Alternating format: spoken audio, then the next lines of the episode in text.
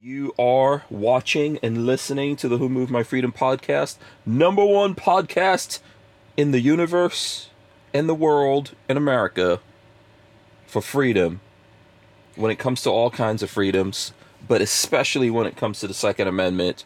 We are the number one. Of course, what I want to remind all you guys to do out there is go to hankstrange.com, sign up for our email list. We have lots of good things on there. Lola has Lola's deals. There's a page on there that sh- that shows you all the alternate platforms we're on. Tell there's a page that tells you all the different ways that you could support us. So please go check that out.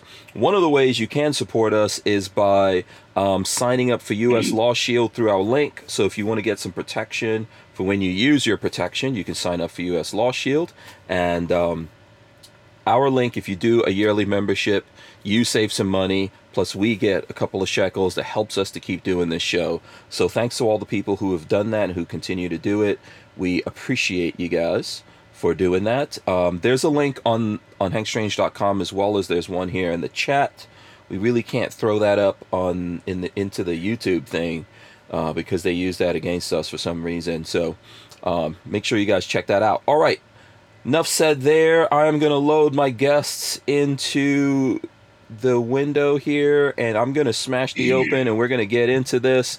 Um, don't forget to hit the thumbs ups share this with your friends, all that kind of good stuff. Big shout out to Harry's Holsters for sponsoring the show here. If you use the code Hank Strange, you can save yourself uh, 10% at Harry's Holsters. So make sure you check them out. They make uh, quality Kydex holsters. Shout out to, to Harrison out there. Um, all right, let's smash the open and get into this. Welcome back to the Hank Hey, guys, situation. Don't forget to hit that subscribe button, smash the thumbs ups, ring the bell so you can be notified when we go live. Here we go. Here goes the bell. I'm trying to do this as gently as possible with my bell and not drive anyone crazy. We are live. I hope you got your big girl panties on. Of course, traditionally here we do jazz hands. Come on, let's see the jazz hands from Let's all do it, these, baby. these macho dudes. We got macho dudes from around the world joining us today. Um, uh, so let's do this. Let's do this here. First of all, this is episode 809 of the Who Moved My Freedom podcast, and my guests are we, we have Smash Time. Smash Time is joining us once again. There he goes. All Look at that wall of freedom behind him. This is everything you need to know about uh, Smash Time is behind you, and it's all capitalized Smash Time on YouTube, right? That's how people find you. Yes. Okay, there you go, all capitalized. Also joining us is uh, my friend Rob McNeely of Tusk. Tusk Crypto also sponsors the show. Full disclosure, right?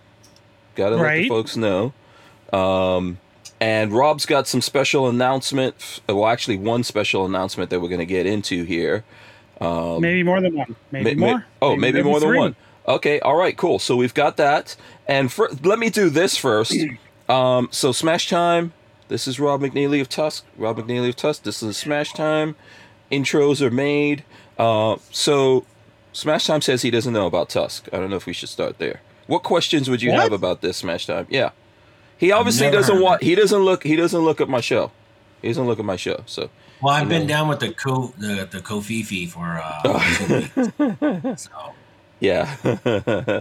Boss Hog says my buddy from around the corner Smash Time is on tonight. And there you go. Uh, so you've been down with the COVID. You got the COVID. So this is your excuse why you don't know about Tusk. So uh, you know what? That's a pretty good one. I think I'll go with that. I I'll think I that. think Rob McNeely is going to stop sponsoring me since uh, you don't know about I'm Tusk, man. I'm, out, I'm. I'm in big trouble now. I'm super interested in Tusk, so I'd like to know more about it. okay, go go for it, Rob. It's all you. Uh, we are a cryptocurrency, an open source cryptocurrency we developed to protect gun owners from being deplatformed. There you go. I mean, uh, what else do you want to know? What questions do you have after that Smash Time? I mean, how does it work? Is it the same as the like the other cryptocurrencies where you buy? I mean, what's the price on it now? Uh, it's better than the other cryptocurrencies. um, as far as price wise, price is always fluctuating, and um, we're kind of newer compared to a lot of other cryptocurrencies. But so we're going through a big growth spurt right now. We've got a bunch of big relationships and things that we're working on with big players in the gun industry over the next 6, 12, 18 months. But um, we're not focused on creating some kind of hype coin investment. We're creating a cryptocurrency that's actually spent, unlike every other cryptocurrency out there. So our focus is trying to solve the big payments problem in the gun industry, which is much bigger than just trying to develop some kind of hype coin like Doge or something else like that. So we don't really worry about price right now. And and so that's what I always tell people is like we're we're not here to like hype some crazy overnight get rich quick scheme. We're out, we're three and a half years old. We've never hyped price. We've always focused on trying to solve our mission, which is to help gun retailers. Nice. So if say I'm brand new, I've never heard of you guys, and I have a thousand dollars, how do I even go about buying Tusk?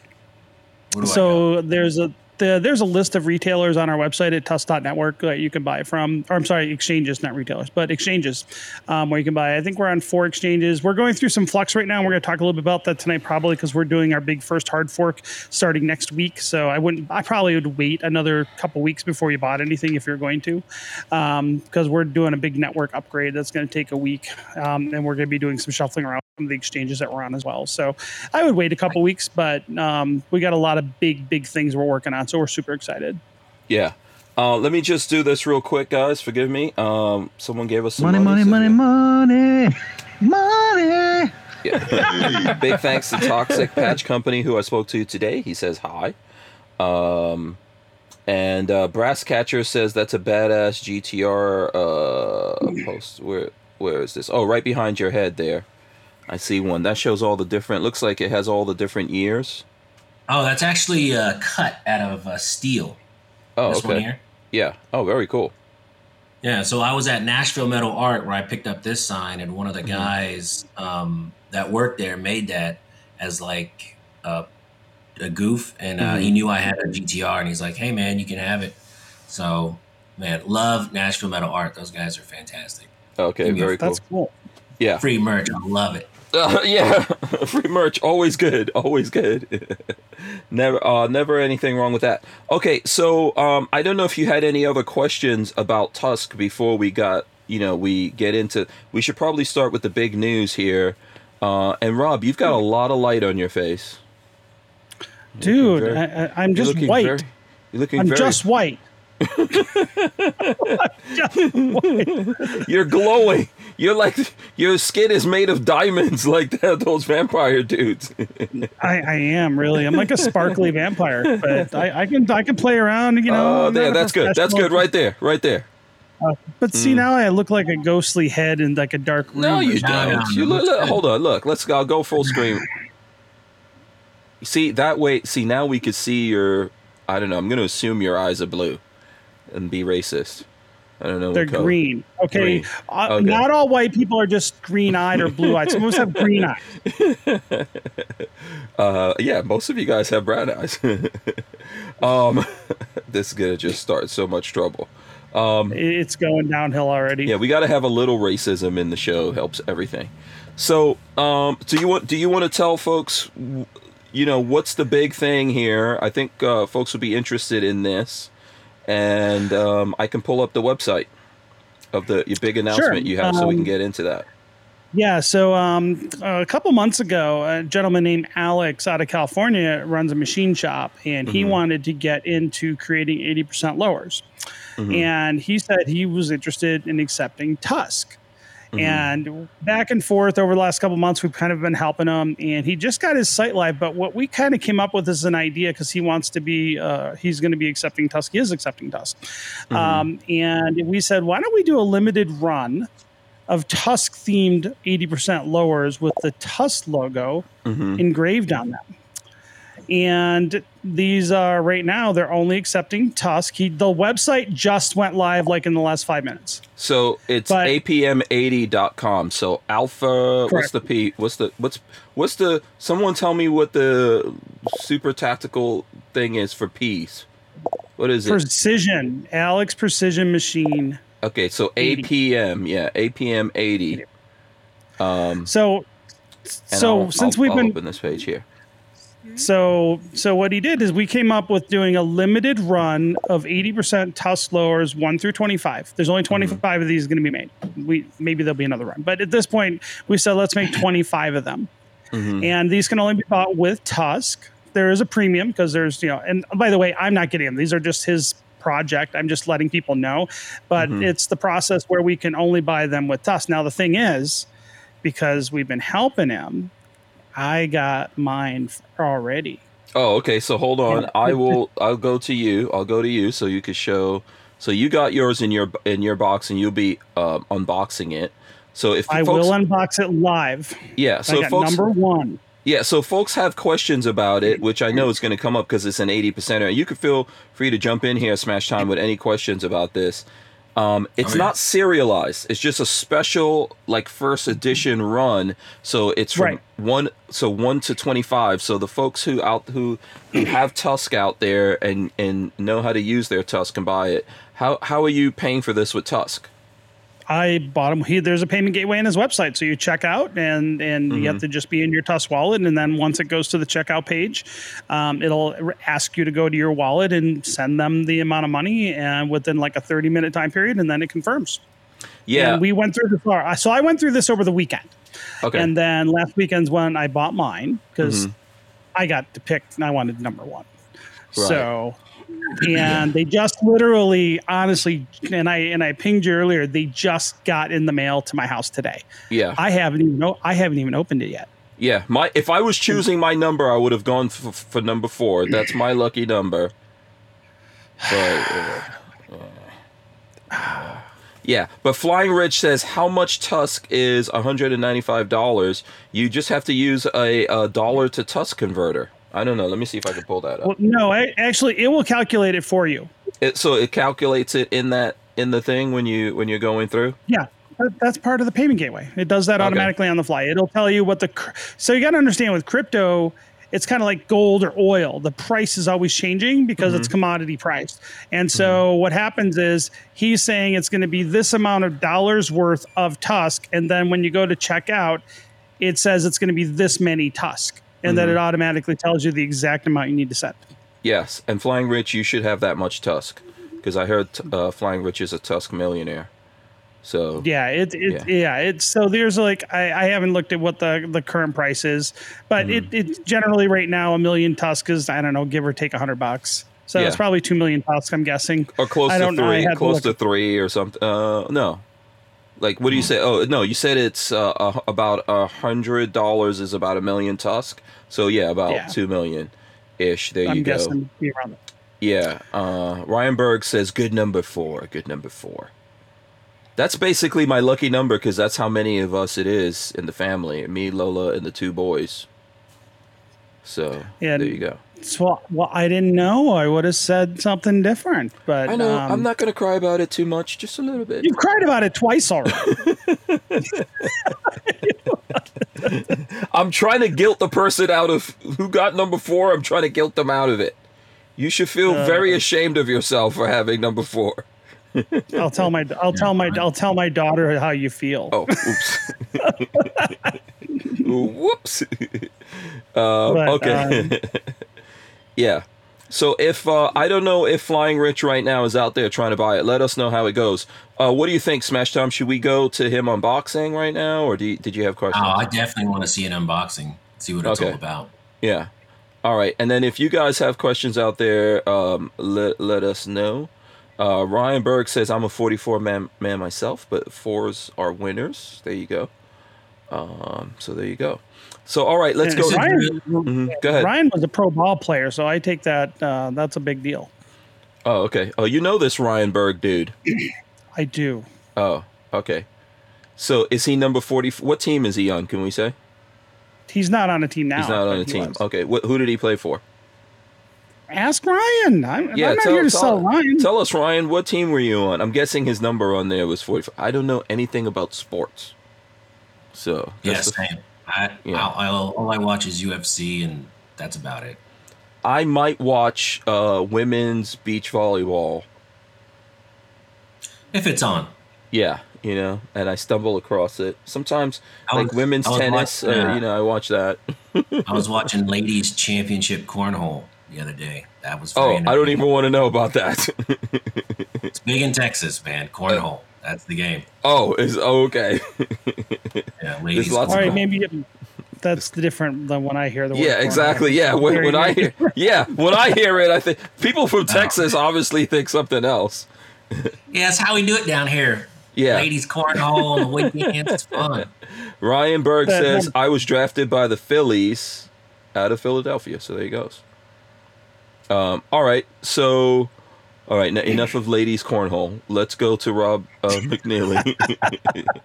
Let's do the, I don't think I can do this anymore. It's like, oh, I'm, I'm losing it. yeah, let's go ahead, Rob. You know how this show so- goes, man. Downhill usually. yes. Um, all right, so this is the box I got, and, and I've never, I've never done it number on.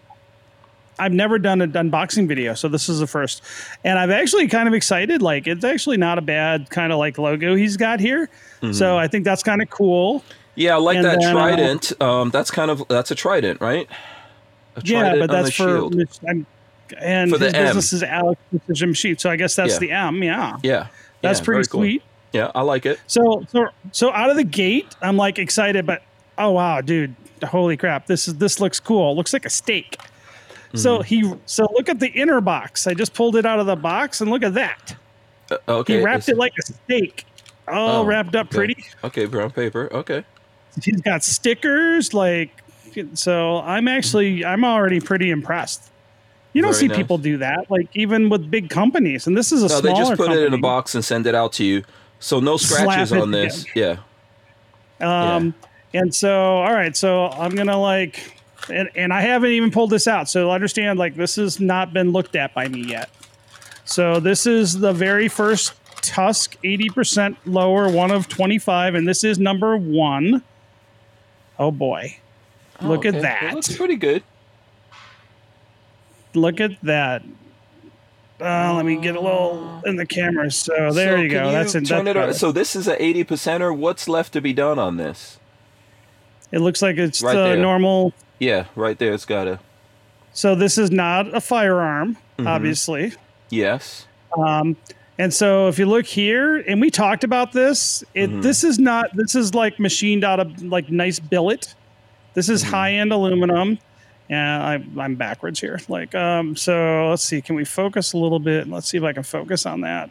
Mm-hmm. So I mean, this is like good stuff. 6061 aluminum, and this is the mill high end um, hard coat anodized. So this is like not like the cheap anodized, and you can feel the difference. It feels really, really good. Mm-hmm. And and then now the cool thing is, and he did some cool things, and you know a lot about guns, and anybody who sees this, but take a look at the uh, the mag, the little uh, bolt release. Mm-hmm. Uh, can, uh, so can you is it clear? Can you see? I'm trying to I- I s- focus. So it's threaded. So he threaded this. Oh, cool. Okay. And, you know, and you know, most of those take a roll pin. I'm, I'm trying to get it in focus, but, Yeah. There you go. it's not real. Yeah, I mean it's going to be tough to see the threading here, but yeah. Yeah. So that's not a roll pin. It's threaded. So that's Hmm. usually that's something you see on really high end lowers. Let me see if I can get Mm-hmm. it from this end. Some sideways. Yeah. Okay. So Cool. uh, uh, uh, um, yeah, that doesn't work good. I'm sorry. Mm-hmm. I'm not. See, I've, you can tell I've never done an unboxing video before. Mm-hmm. So don't hire me for this job. So that's threaded. But here's the th- I've never seen this before. So you know when you like take apart an AR and then the little spring back here just goes pew when you take off your buttstock. Mm-hmm. He threaded that too. So all of that is threaded. Uh huh. Okay. That and that's something. Or is it focusing a little bit? I'm just trying to. Uh, I don't. Yeah, but I've never seen. I don't know about Smash, Smash Time. Have you done any um Yeah. Eighty percent a few builds? Much less. Yeah. hmm No, I've never done an eighty percent build, but I've put Mm-hmm. a couple lowers together. Yeah. That spring Um, uh, can be a pain if you lose it. Yeah. Oh, yeah. Oh, absolutely. Well, Every but- time I but- lose but that. the- But that's the rear detent. Normally, that's just set in there, but he threaded that. hmm And I've only seen that on really, really high end ARs. And so this is not like some slap together low end, you know, 80% or or even like some low end or this is a really high end, well designed. Yeah, you know, you got the built in built built. This is a high end 80 Yeah, looks um, great. by any stretch. So I'm super excited to see this logo on this this this 80% lower. D- Uh, D um, stands 14 says that looks like a Aero M4E1.H. so there sure. you go. It's not though. Oh, of course. I- I literally what saw was the- so- So yeah. So literally, um, through the process of this, he literally sent me pictures of the the, the aluminum on Okay. the like pallet. Mhm. He's like, look at this, all the chunks that we got. So I'm pretty stoked um, about this. Mm-hmm. No, that's And very cool. And Chris excited- Bullis is chastising me. He says 20% of the work is left, Hank. Let me hold on a second. I got to do my math here. 80.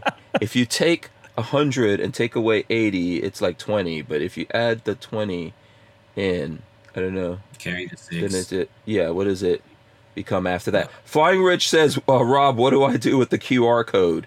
I don't even know what he's talking about there. Is this? Is You, there? you don't need to, you don't don't you don't need to do anything with the QR card. Just uh, you don't need to do anything with the QR code. Just Yeah. copy it. Yeah, there's um there's there's some people right now trying to someone said that our link that we have to Tusk isn't working. So I'm trying to get Lola on that. Um so I either think I think she's working on it, I don't know. Or Lola wait, yeah, Lola's still here. Um so we'll we'll get Lola to get on that. Uh and then D Stan says typo on the H. So there you go. And then Vanessa Kitty says when I buy Tusk, how do I get the actual secure files with the Tusk? I don't want it sitting in some Coinbase server. I'm That's a guessing good. Yeah, isn't No, when Go- go- yeah, when you ahead. when you when you buy Tusk, um, you then go set up a free Tusk a wallet uh, account at Tusk.network, and then you move it, and you initiate that movement from with inside the exchange account. Okay. And um, so let's see here. We've got we've got multiple questions coming in. Smash time. Just feel free to interrupt anytime. And uh, Flying Rich said he just bought number seven. Yay, Flying Rich. He's in the Ooh, club. friend- uh, I just got a text that I, my friend just said he bought number ten. So Okay. I think these are going to sell out pretty quick. Yeah, number seven and number ten are gone. You've got one to four, obviously, with which I wasn't Maybe. consult, which I wasn't consulted on. I don't know. I hope there's one for me because I'm kind of interested in getting one of these things. Yeah, too. we got to we got to figure out. And DLD, um, DLD After Dark says he wants to uh, he wants to get up on Tusk. I don't know if you know DLD After Dark. He's also got a show and stuff like I- that. I don't. Well, so uh, How look, do- how do gonna- people- I- how I- do- that sounds- Yeah, so here's what I was gonna say. Like, obviously, Tusk sponsors the show here, and I'm sh- people ask me that all the time. Like, how does that work? There's folks out there who do this kind of stuff. Like, let's say a Smash Time, a DLD After Dark. Is there a way that uh, they Yeah. can get involved with Tusk? Yeah, well, the the main way is uh, so with our blockchain. I like to explain our project is not a company. We're not for profit. We are a nonprofit, somewhere between a nonprofit and a co-op. And so what that means is we're not a business. We're we're a community run organization. Decision making about our community is done via voting. And if you have one Tusk, you have one vote. You have a thousand Tusk, you have a thousand votes, and you can vote on worker proposals and you can work vote on miners and committee members. And so what ends up happening um, every time new Tusk is mined or created, a portion of the mined tusk goes into this worker pool. We call it the worker fund. Mm-hmm. And that worker fund accumulates tusk and then when people want to do work for tusk whether it's have their their podcast sponsored do coding do marketing go to a conference and represent tusk that mm-hmm. person can initiate a worker proposal and present it to the community and then the community votes on it and then once it's approved, the whoever puts in that proposal gets paid out a daily rate until the end of that proposal. Period. And so if so, so like with um, right now we have two sponsors. We um, the Tusk community is sponsoring two podcasts, uh, John Crump and Hank Strange, and then I think we have four or five.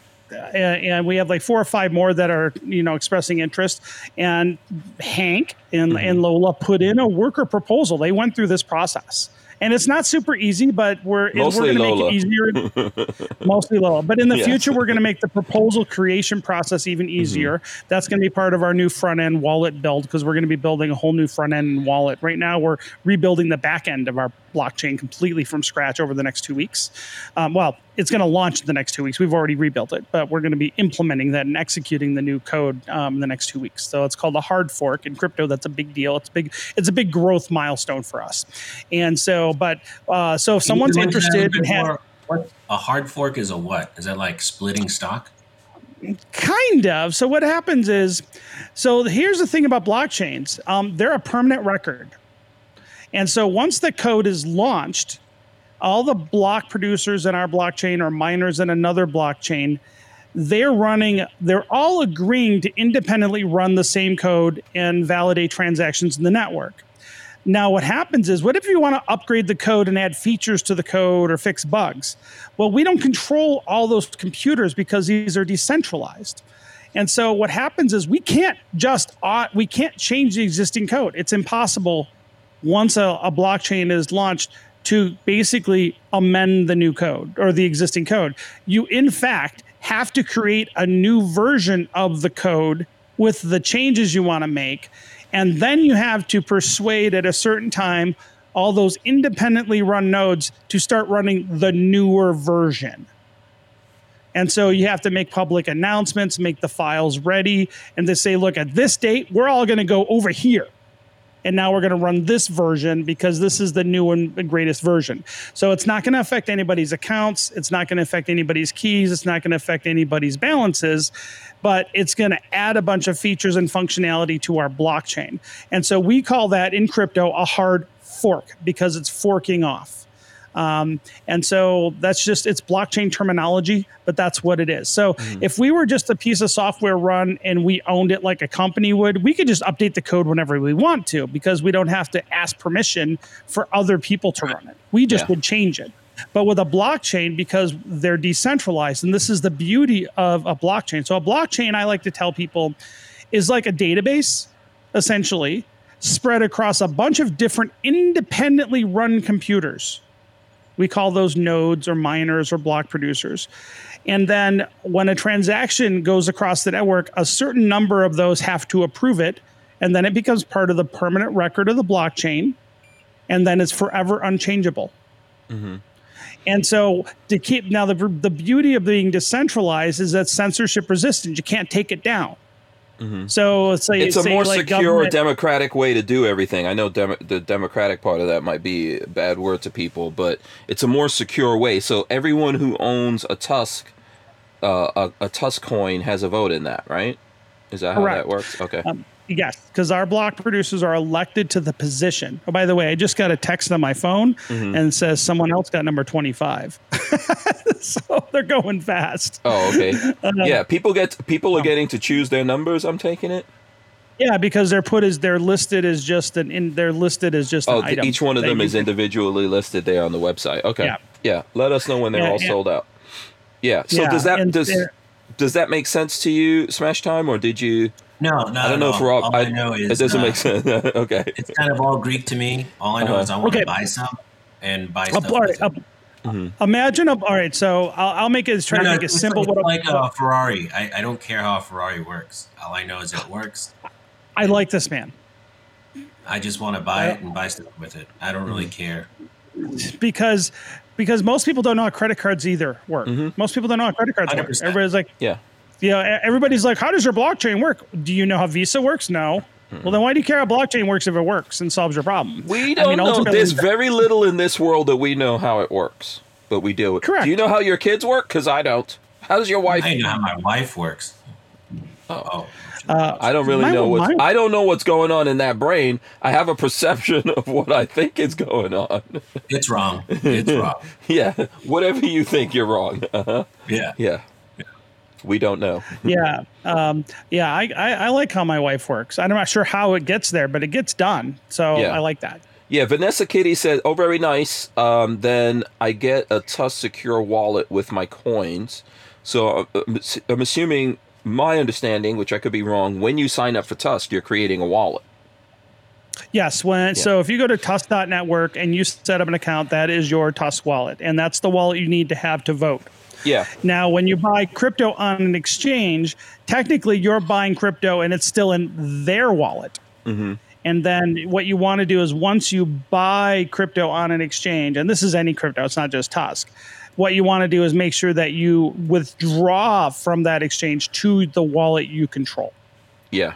And and in crypto, we say for safety purposes, not your coin, not your keys, not your crypto. Meaning that if the exchange holds the keys to the wallet where your Tusk is, you don't, or you know, you don't have control over it. Um, so um, right now, I would say if you're interested, look at Bololex. We're having problems with Probit right now because they don't want to support our hard fork because they're jerks. Um, And so, but if you're going to buy, look at Bololex. But I would wait probably till after the hard fork anyway, and, unless you really want to do it tonight. But I would wait because I just think it's safer just to wait till it's, all the dust is settled in a couple of Right. weeks. Okay, that makes Um, sense. but- um, sorry, couple of things. LV Louis Cipher says I can't legally buy one of those receivers because of NVAB 286, which is now in litigation. And then, uh, so apparently in America, you can't buy a piece of metal. That's not a. What is that? I don't even know. I, I don't know what he's talking about. One, one Well, I- this isn't a receiver. So yeah, but I think there is something in Nevada where you can't buy 80 percenters, right? There's other states like that too. I think Uh, New York. yeah, I, I, Yeah, there's a couple of states like that. Yes, this doesn't compute to, to Rob's brain. That's what you're saying. yeah. Rob? Well, I, I Don't don't know. I. I won't live. I won't live in a state like that. So yeah. Um, uh, you know, the guys in in um, Nevada have to fight that. So obviously, not everywhere can you do that. Uh, Alan Powell says, "Get on Robinhood. I'll buy some." Uh, is it? it'll, it'll probably be like we'll probably be a while before on um, Robinhood. The problem with crypto is that the the being on an American exchange or getting on an American exchange is really hard. We're Mm-hmm. probably not going to be on an American exchange till late fall, early early next year. So that's a growth process. It's just like a baby step. We have to we have to get to a certain growth. Um, you know, we have to get to a certain size before they'll even accept us. And we're in talks Mm-hmm. with multiple American exchanges. Robinhood, 10 years from now. I mean, the way Robinhood and Coinbase are, there's a there's a I know of 1 billion dollar market cap cryptocurrency that can't even get on Coinbase. And it's American based crypto. So um, those sound great. And everybody's like, get on Coinbase. I'm like, okay, well, let, we'll talk in five years because it's going to take that long to get on Coinbase. Yeah. but but we're working on it. It's just it just it's just this crypto world is really really crazy. And, Yeah. and as a project, having to deal with all these things, it's it's pretty insane. Nice. So you recommend after it forks, buy buy some, Yeah. and that term I is called forking off. Yeah, I, I, would say I don't After give people forking off.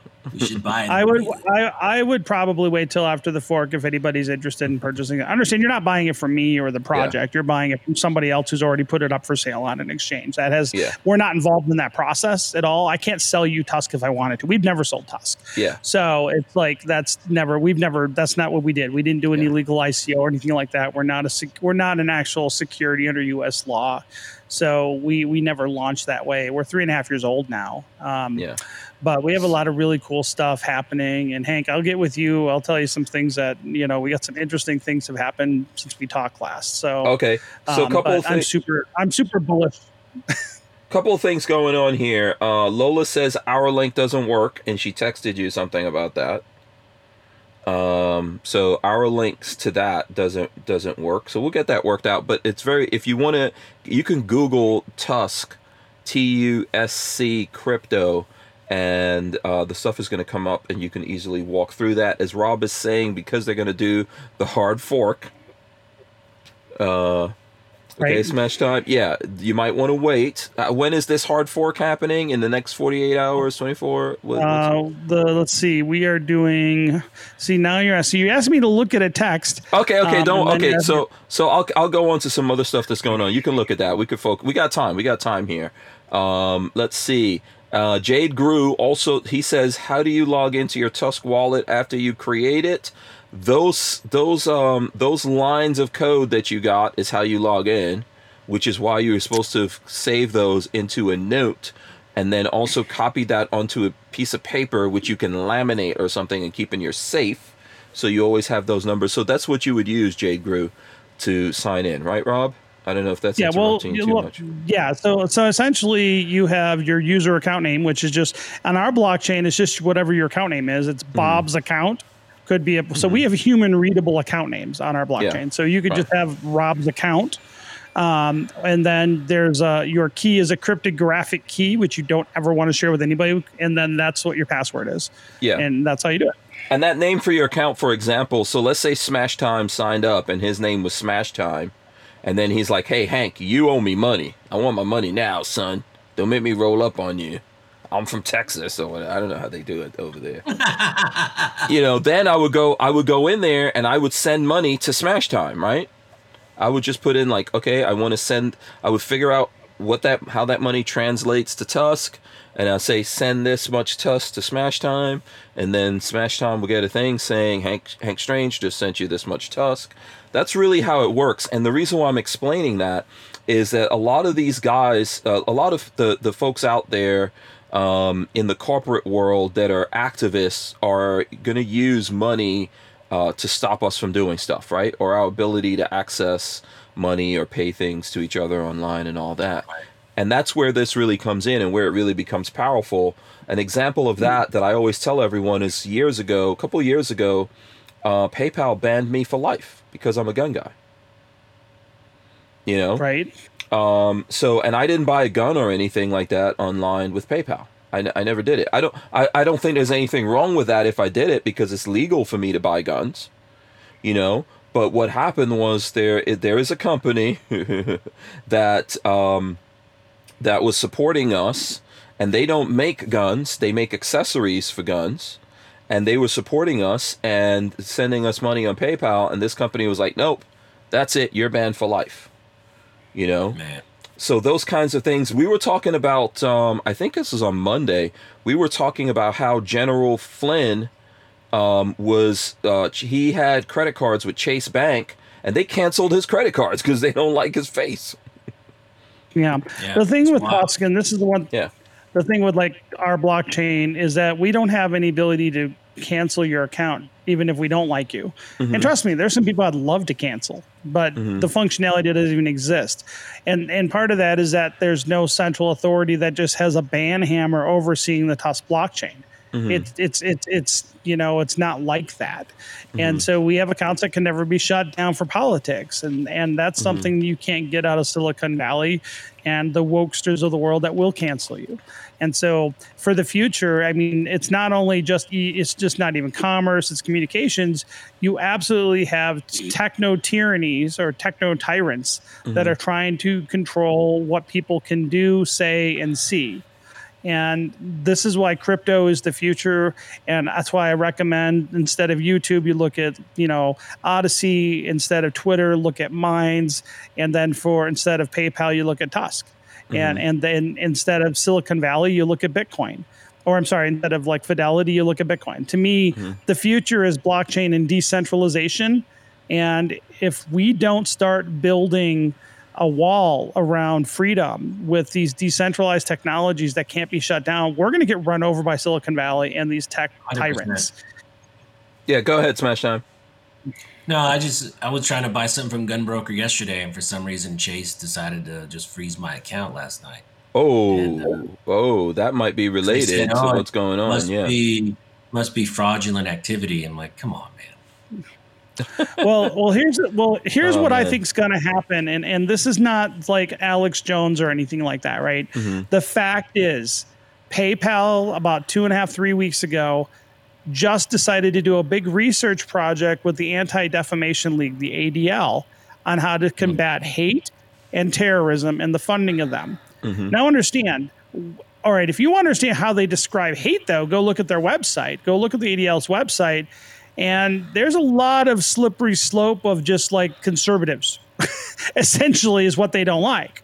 Mm-hmm. And what they're doing now, think about PayPal made a big announcement. They're going to invest in this research how we can combat. Fi- what they're doing is they're going to create a financial no-fly list, meaning that individuals and companies will not be able to buy things once you mm-hmm. get on this list. Just like if you get on the terrorism watch list or no fly list, you can't go fly in there. Well, think about it. PayPal is already trying to figure it out. Think about it. Why do they need to do this? PayPal already bans terrorists. They already mm-hmm. ban guns. They already ban all these verboten industries. But apparently, to PayPal, that's not enough to fight hate. So think about what this means. They're going to, and I believe this is what they're going to do. This is my opinion, but I believe PayPal with the ADL and probably other financial institutions are going to literally put individuals on a list and make it so they can't transact financially into the future. I think that's where this is going. And if you don't get on board with crypto, and hey, look, it doesn't have to be Tusk. If you, if it's not Tusk, if it's another blockchain crypto project like Bitcoin, fine, I don't care. But start using crypto and start using it for payments, not as just an investment. That's what we need to do because it doesn't matter if you're investing in it. Okay, that doesn't protect you from not being able to buy something at the store. Mm-hmm. And that's what we need to do. And with Tusk, we're focused on trying to get stores and people that are probably most at risk from getting financially deplatformed. We're trying to get the gun industry because they're the ones that are in the crosshairs right now to get on board with these technologies. If anything, if you're a gun retailer, just set up a free payment gateway as an insurance policy. It doesn't cost you anything to set it up. And I think that's I what a you need to do right now. Yeah, go ahead, So- Sunshine. So if how do I word this? So how many places can I go? I have say I have five million Tusk. How many places can I go buy that with online? Is it just this guy selling the lowers, or are there multiple places I can go spend this? There's question. about there's about a there, there's about a half dozen retailers right now, but we have not been. We're we just got the payment gateways kind of sorted out, so we haven't been pushing to get retailers on the network yet. And so, and I can tell you, we're working with a very large point of sale provider in the gun space that has thousands of customers, and I think that integration is going to go through probably re, probably very soon. You know, in the next couple of months. So we're going to really be making a big push probably toward i would guess probably first quarter probably after shot show is when we're going to really start hammering on onboarding retailers. Right now you can buy body armor with crypto with tusk right now. You can buy 80% lowers right now. Um, we're talking to a couple other retailers but that hasn't been a that hasn't been a big push for us right now so just understand we're, we're building something that's to we're we're here for the next 50 years. So um, we got to like kind of like a roadmap on where we want to be and how we roll this out. So right now think of it as a like with um, apm 80 this is kind of like our beta and that's how we are right now. So i would say with onboarding retailers we're kind of at the beta stage right now. Um, though we've been traded on the market for a couple years so we've been around a couple of years but we're now just starting to get the infrastructure in place where people can actually use it on the e-commerce side. So it's baby steps but we're not going away and, and that's where we are and, and this is just a good place to be. Um, but you know these things take time and in and doing what we're doing right now and doing this experiment and, and doing the lowers gets people excited about what we're doing so look this can actually work and these pe- people can implement that in their own business Yeah, John I have, Crump. I have uh, another question. okay, Is, hold on one second. One second. Money, money, money, money. John Crump gave us money, Money. and he said that he got his. So John Crump got his. There you go. Yay, Uh, all right. yeah, go So ahead with your second percentage-wise- question. Go ahead. Mhm. Percentage wise, how much has Tusk gone up over the last? He said you've been around three years. So just in the last two years, has it gone up like 10, 15, 20%? we, we did Just- a 5x in february A 5X? Based on so one- it's gone up Five times. no we no we did a 5x since february since we started well we got to remember when we launched so our market cap's between 3 and 5 million i haven't even looked today Yeah. Um, so Um, I know you were asking. we started out at zero yeah, I'm gonna put up. Uh, what is this? Uh, I think I'm using. Uh, what app am I on here? So coin paprika is the Coin- best one the, Yeah. Co- well. Oh. Okay. I've got Coinbase here, so we can just we can uh, search on that, right? well, yeah but coinbase doesn't follow all the exchanges we're on Oh. Okay. So it's not a that's fair- yeah. Okay. So Coin that's not Pep- an accurate one. Which one? I, I would say coin paprika is probably the best place to look for price in our market cap Coin Paprika. Okay, I gotta go like the find that. pepper i'm a Okay. jalapeno pepper on a stick Yeah. Okay, Coin All right. Paprika. I'm gonna have to look that up. Um, did you have another question after that? Um, Smash No, no. Yeah, I'll, I'll so go. so so understand our market cap was around 800 again this now we're getting into price. Price is a distraction. But um, our market cap was around $800000 and we had no volume in february.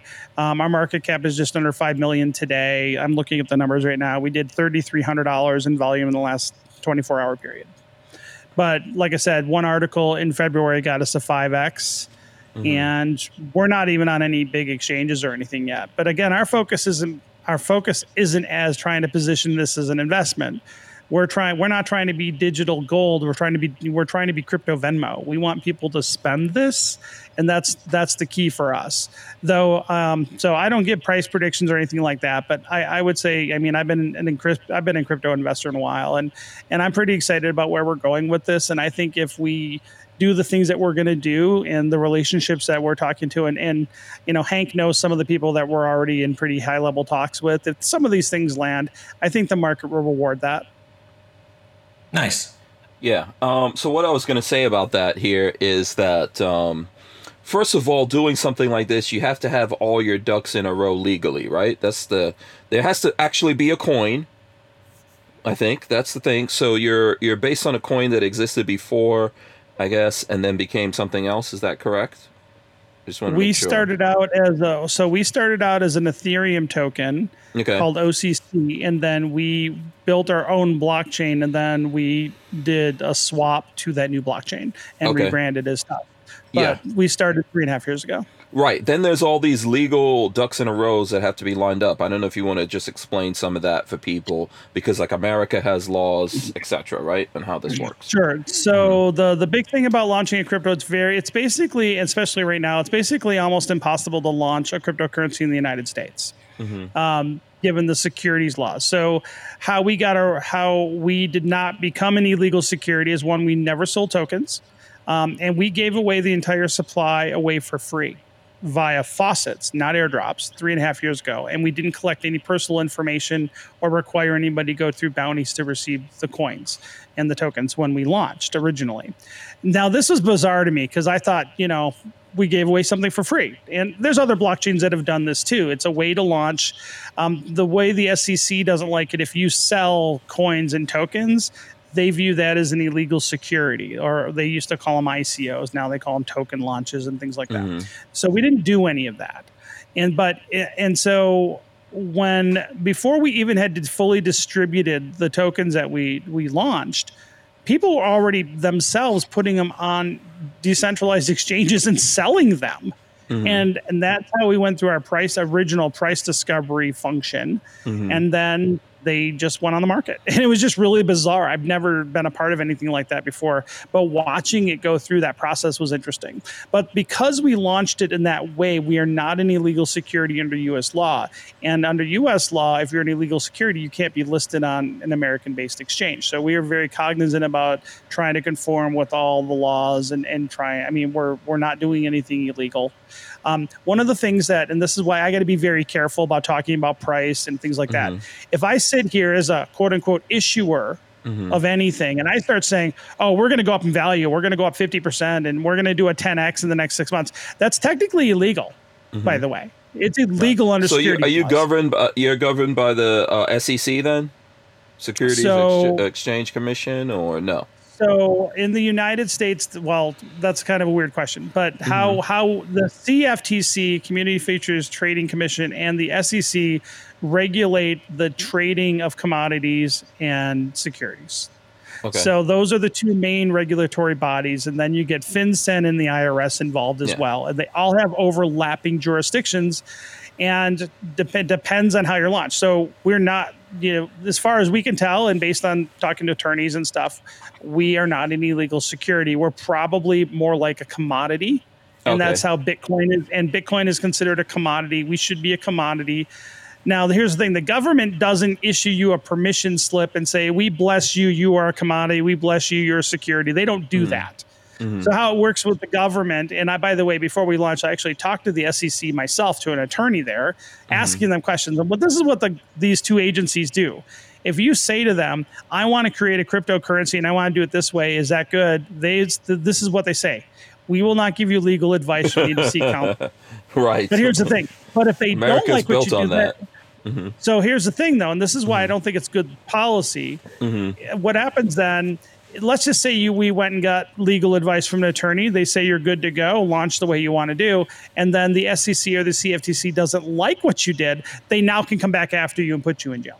100%, absolutely. and- and- It's like saying, "Hey, I want to be a drug dealer. How do I do that legally?" so so if you're so if you're asking me are we Uh-huh. who we're governed by i would say under the current regime we're governed by fincen possibly. We're definitely probably we're more likely governed we're certainly governed by irs or i don't say governed i say subject to their rules and regulations. So when you're because it's not commodity because because I'm, I'm sorry but so and this is just like my understanding which is probably not accurate right? I'm i'm totally an idiot. So uh so i would never say that. cryptos are not a currency according to the government right? They are more like commodities investments things uh, in, in that vein Yeah. because if Exactly. you if you have a crypto for a long time and it's made a bunch of money and you cash it out or whatever let's say you have bitcoin and your bitcoin's worth a million dollars and you cash in and get the million dollars you're supposed to report that to the irs so the well here's the problem is that Okay. different agencies of the government treat it differently okay The IRS treats it as property. The SEC may or may not treat it as a security, or and then or the CFTC might treat it as a commodity or a, uh, a futures contract, possibly. So based on and this is the problem is that there's guidances, but put out by all those agencies, but the guidances don't cover examples that always cover every possible example because in these guidances they'll have an example. If you did this and you did this, you might be X. The problem is a lot of times there's there's an example that we might have done something that doesn't fall into that because they didn't even think about it themselves. Um, and so, and there's also a lot of there's a lot of proposed regulation out there that might clarify a lot of those things, but they haven't implemented those yet. And so there's like a lot of things that could possibly land. Like there's a like there's some bills going around that haven't gotten to the floor, gotten to a committee vote that talk about they'll clarify what is a commodity, what's a cryptocurrency, and what's a security when it comes to crypto assets. So they're saying is they're the government has floated the idea that they'd be these three different baskets. Um, um, and those all might also have different taxing things around them, but none of those have passed yet. And so I think based on current law, we're probably considered a commodity okay and and property by the IRS. And so if we are a commodity, then the CFTC would be the ranking have the ranking jurisdiction.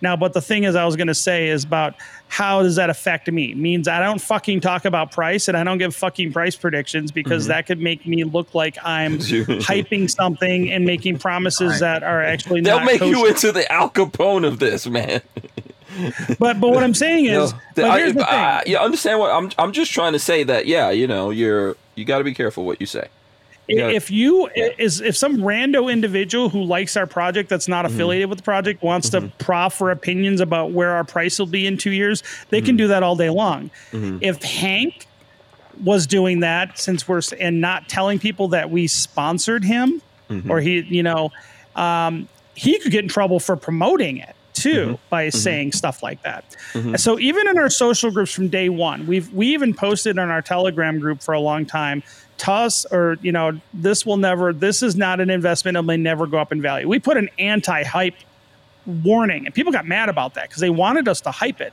Mm-hmm. But one i think hype is potentially a gray area legally and i don't want to put the project into a regulatory problem. But two i honestly think focusing on price is a big distraction for what i'm trying to accomplish i'm on a freaking mission from god to try to help save people and get adoption for cryptocurrency so that we don't lose our ability to buy and sell guns in the United States. Mm-hmm. Number one, that's my mission. Mm-hmm. Okay, do I do I want to see the price go up? Sure, I'd love it. But but everybody, who if if our groups just got filled with people talking about, well, I can't wait to see that price go up another nickel or go up to a penny or whatever, and I'm going to be billionaires yeah. that's great and there's a lot of other projects that do that but the problem is most of the projects that only do that they're not doing anything. They're Yeah. not out there marketing they're not out meeting people they're not out building relationships they're not out trying to solve a problem. They're only trying to create an asset that goes up in value so they can make a bunch of money and walk and mm-hmm. that's not what we're doing with Tusk. And so Yeah. it's not that I don't think about those things and pay attention to those things because liquidity is important to build confidence in retailers. So mm-hmm. retailers are willing to accept it, so they know if they accept it, they have somewhere else that they can spend it or they can cash it back out to dollars. That's important for the project to grow. So that's why I have to care about exchanges and things like that. But the fact is, like hyping price is just not something I'm comfortable with doing, and I've never done it. Mm-hmm. Yeah.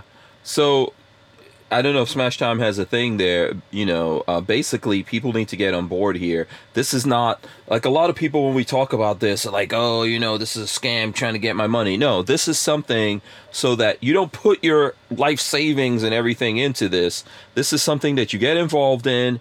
Uh, you you you want to do something with uh, with someone else out there, and you use this specifically for that. Uh, I'll bring up uh, I'll bring up something right now. Uh, Gorillas and Guns says I need some help. Uh, he says, "What is this? I need some Rob help to get my Tusk account set up so Hank can pay me my royalties."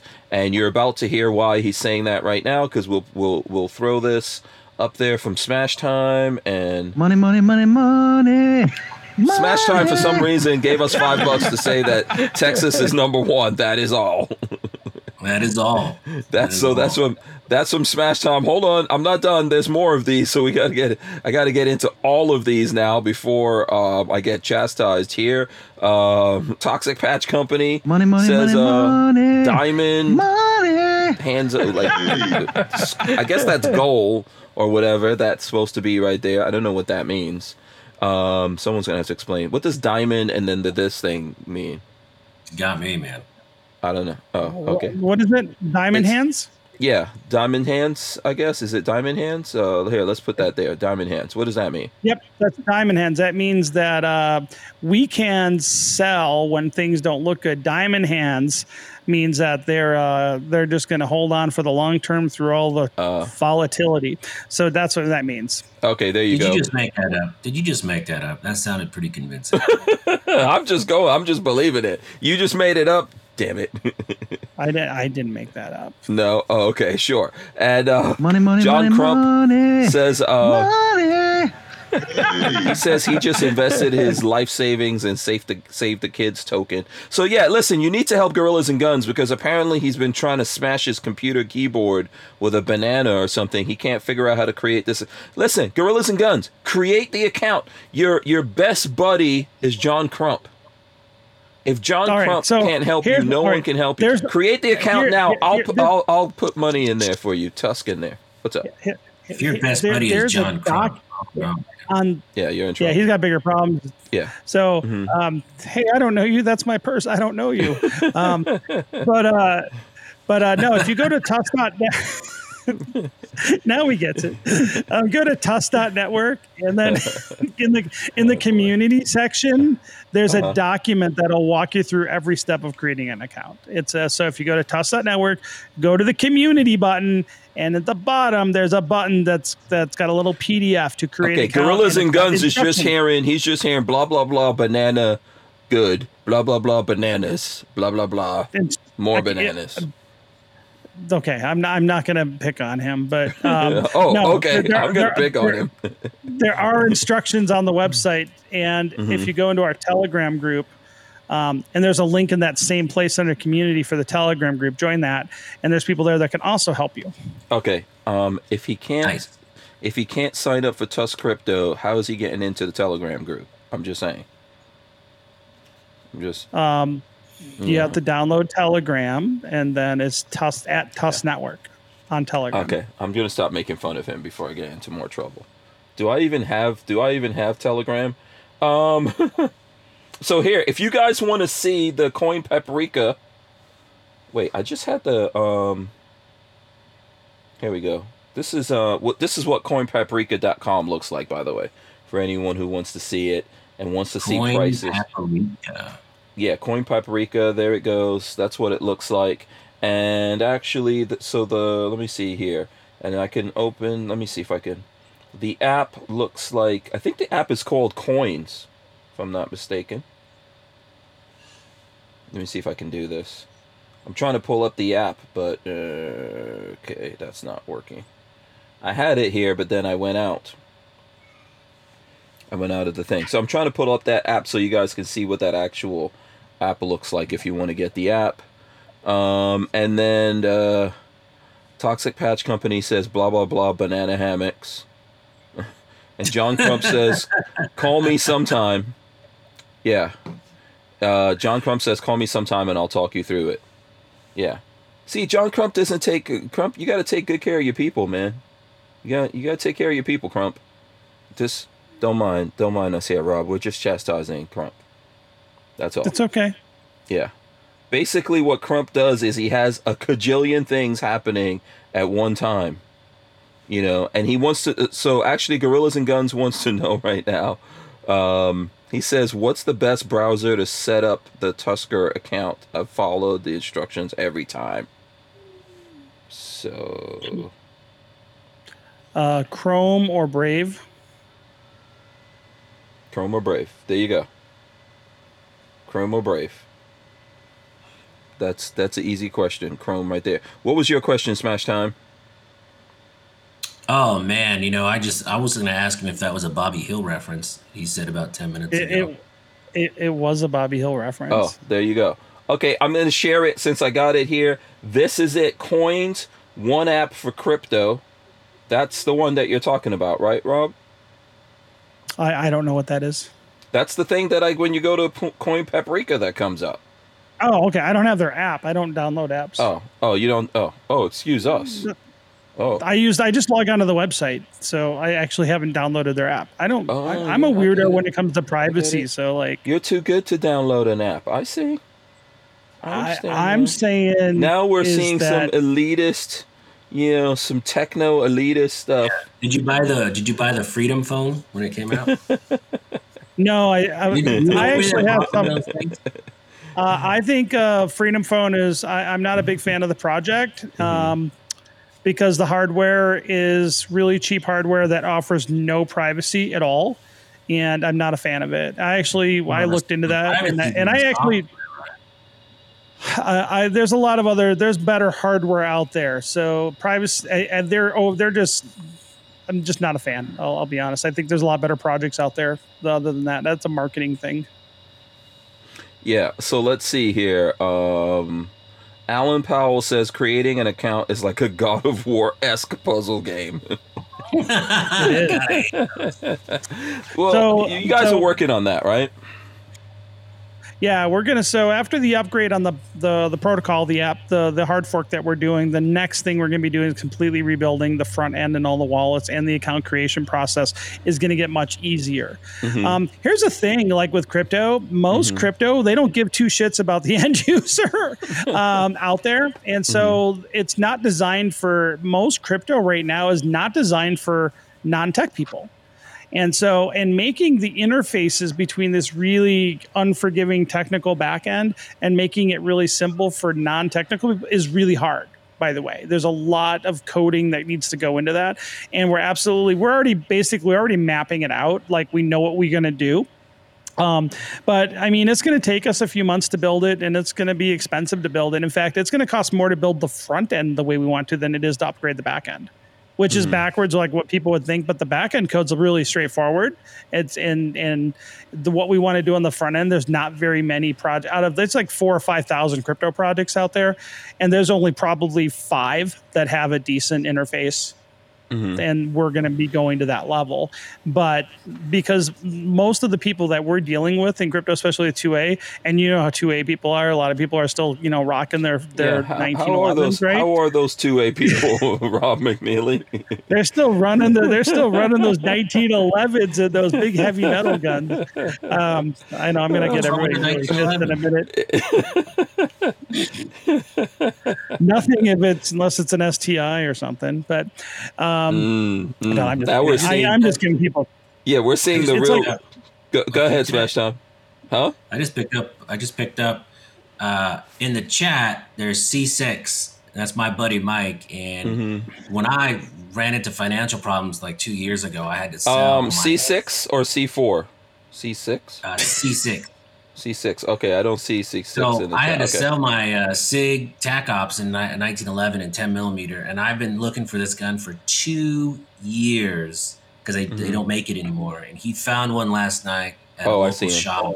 hmm And man, it's because of that guy right there, I was able to rebuy my dream gun that I had to sell. And it was like selling a kid. And then today I, I just got it like a couple hours ago. So Wait, wait, wait, wait. So you got the same exact gun or uh, or a similar same gun? exact model. same exact model, but not the same one. No, Not not the the same same. one. No. Okay, I and what was it? been- What was it? It was a, a Sig TAC Ops 1911 in 10 millimeter. It's all Okay. black. Oh man, it is amazing to shoot. I love Yeah. that gun so much. And then, Right uh, now, Rob is blocking you from ever getting on Tusk. That's what he's doing. See how he's looking down? No, He's like, I've "Hey, no. Um, Smash time give- buy will never be allowed. Um, no, I, I just give people crap. It's like arguing, you know, it's like Ford versus Chevy. And Just say I just say I like AKs better than ARs, and then everybody will yell at you. It's like Yeah. I don't even get into that. I just Or if you, people if you crap. say how much you don't don't like Glock and then duck. Yeah. Ford is the best. Now we're going to start trouble. I don't care. I don't care. But I am in a Ford right now, but I don't really care. Uh, Flying I Rich gave us. Money, money, money, Yeah. money. Flying Rich gave us some money as well. He says, uh, fly, uh, what is it? Crump's head is bigger than mine. that sounds personal. Yeah, I mean, I think he's attacking him. Yeah. Um, and let's see here. Uh, da, da, da, da, da, da, da, da. So I don't know. There's some there's some stuff in there. I'm not okay. So let's just switch this around a little bit. We are going to come back to the we, we're going to come back to the lowers and stuff like that. But let's uh let's get into some stuff that I don't know if Smash Time has any more questions on Tusk. If other people do, I'm going to try to Oh, I, I I'm don't gonna try to get like Rob to before, get uh, gorillas and guns sorted out. Uh, Yeah, like We'll- I we'll don't care how it works. I just Mhm. want to know that it works and I can buy it and buy stuff with it. That's all I Mhm. care about. yeah. Coding and all that, eh, I don't care. Mm-hmm. Yeah. Uh, I, I actually like the Ford Maverick. My I'm one of my friends in high school. My best friend had a Maverick. That was Yeah, a fun car. So th- let's see. Let's go to that. That's Kioski said Ford Maverick looks like doo doo. It Dude, doesn't really I- I- bother I me. now- dude, you're you're not, you know you're bothering my childhood now. Like back in the '80s, back when that kind of car still rolled around because they were you know weren't all rusted out by then. But I thought the more I thought the Ford Mavericks were pretty cool. So they had a big bench seat in the front. It was pretty cool. That's like a Kinda fun. pickup truck. Let me see. No, it's like a it's like a it's like a bigger. Oh. It's kind of like a bigger. I don't know. It's Well- I don't know, like the size of a small Mustang. When I search Ford Maverick, pickup trucks come up. Something your grandma would drive. No, look, I'm telling you, I searched Ford Maverick and a pickup truck comes up. So I guess they're using the Maverick name. What years were the Maverick around? Because obviously, Do do an image search. I, I did do an image search. That's the car. I guess that they're going to Let me- make a new now Ford. I gotta put Ford to make Maverick car, I guess, because oh, here we go. Oh, I know those look like uh, they look like um. Uh, the back I- end looks like a Camaro. yeah, I want to say it's a little bit like a Gremlin or a Pinto or whatever. Right? Hey, you know what? I, d- I- you know I drove a Yeah. Gremlin and a Chevette at different times in my childhood. That's kinda retro I'm cool. Offended. That's kind of I'm like retro cool. I used to see these in the 80s in New York growing up. Like, everyone gave their kid one of these. it was real cheap or whatever. But yeah, I, I get retro cool vibes from it. I don't know about you guys. Um, and then John Crump says 2022, it's a truck. Yeah, so it's it's going on a. Uh, says it's a pickup. And Gorillas and Guns was actually able to smash out on the keyboard. 70s Ford Maverick was my first car. The transmission went out the third time I drove it. Uh, and Kioski, sticking to his gun, says it looks like doo doo. I don't. I don't really think it looks bad. I'm looking at it. It doesn't. What do you think, Smash Time? I don't think it Yeah, looks it's all bad. right. Yeah. It's all right. Here's a cool looking one right here. Look, that looks kind of sporty. Check that out. Yeah. That's back when seatbelts were kind of optional. Look at that. Look at that. I mean, in the 80s, you had one of these, you're getting all the honeys. Uh, that's mostly because in the 80s, like, nobody, like, you know, I mean, cars weren't then what they are now. So, you know, but it's not so bad. Uh, Chris Bullis says it's a Pinto GT. Yeah, there you go. That's a good way to describe it. and then Kioski says the car is fine. I'm talking about the truck. I don't. Okay. I used to work Yeah. at Ford back in the day. Yeah, I'm in sorry. Detroit. yeah. I'll say something. It was something actually right. one of the, it, was a, it was a cool job. I worked in the auto industry for a few years when I was Yeah. uh, younger. Yeah, I think Ford is doing probably a better job than a lot of the American car companies out there right now. That's my opinion. Um, the, so the the major three, so it's like Ford, GM, and uh, Starlantis. Chrysler, Fiat, Yeah, which is Starlantis now. Starlantis. What the hell, Starlantis? That's what F. Is that a so new name? so previously it was called FCA, and that was Ford, Chrysler, whatever. So they own like uh, Dodge. Uh, no, I'm sorry, not Ford. Fiat, Chrysler, America, or something like that was FCA. So they had like the Jeeps, your Dodges. Oh. Stellantis. Oh, Stellantis. Stellantis. Yeah, Okay. Stellantis. Yeah, it's like a French company owns owns them now. Dutch. Um, Dutch. And and then you got GM and then you have Ford. I think Ford is actually doing a better job when I look at all the stuff like their electric pickup truck that they're coming out with. I think oh, it looks good. You know, um, the Mustang, uh, Ford Mustang, one of the best looking cars I think in the in uh, design wise out there. Uh, Well, obviously, they I'm- did just make that uh, Mustang SUV that looks like trash. yeah. Well, that's an ele- that's a that's the electric the electric car you're talking about, the Mach E. the Mach, the Mach-E. Yeah, have you seen those on the road? They look good. Those look good on the road. I've seen them on the road. That not for me. You don't think they look It- good? it I look- think they look good. Okay. It looks like a it's a, it's a wannabe Tesla. It looks Uh, just like a damn Tesla. But the Mustang lights on those on the back, I think, makes it look pretty nice.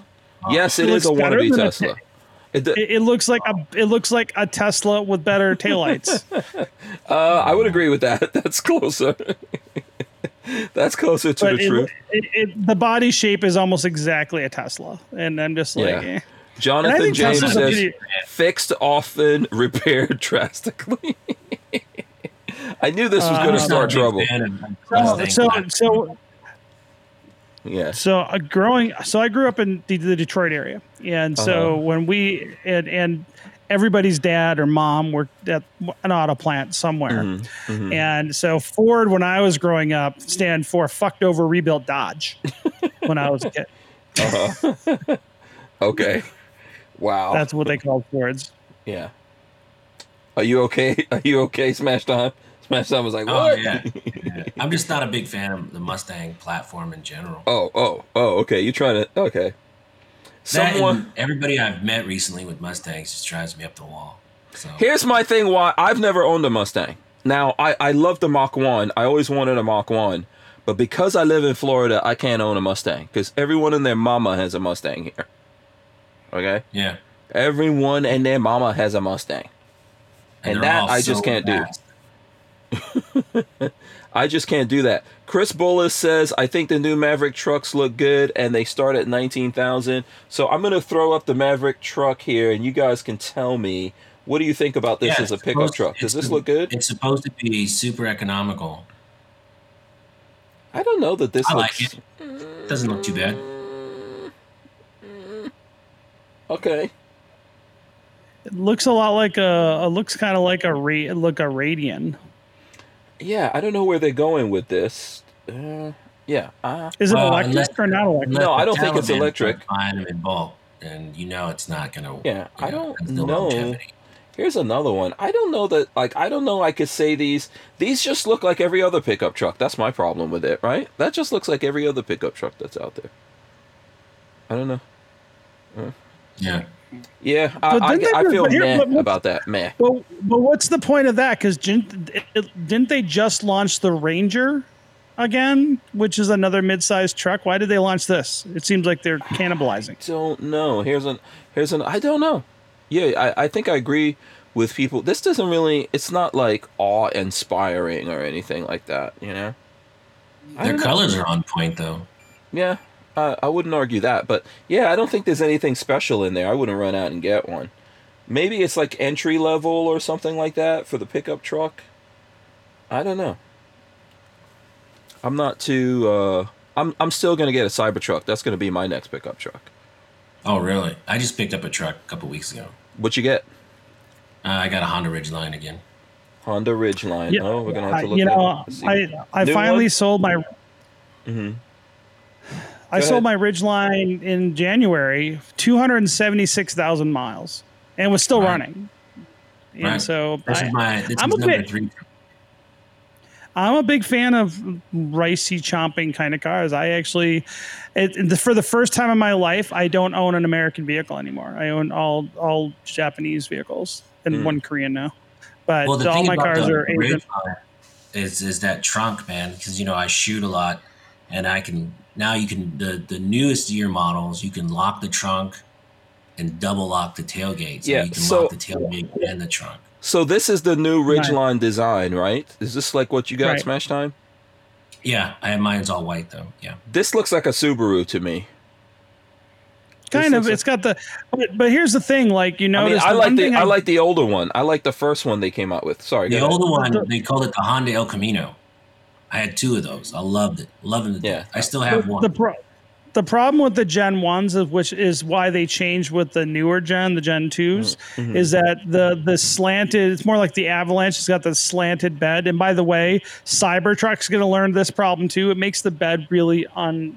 Uh, it's really inconvenient for the bed. You don't want a bed that's slanted, and I think with Cybertruck they're gonna have a problem with that too. That's why Honda switched out because it just you can't get in the back of the bed toward the back of the truck very easily. I That- tell oh, you, that's the I one thing I actually- didn't like. you know, having owned several Honda Ridgelines and just the, the functionality of the vehicle, man, it's a cult following. And Yeah, these are the older. I think these ones look better. Huh, I had a silver one. I had an 07 silver. I had So no that's- six. It's all right. That- that- that's what I had. I had that exact car for So- two hundred and seventy six thousand miles. I had the. So I, you're I saying the slant here, like what was it about the slant in the back that made it not usable? It, it was just harder to. You it was really hard. You had to get into the vehicle to reach over the bed Okay. most of the time toward the back of the truck.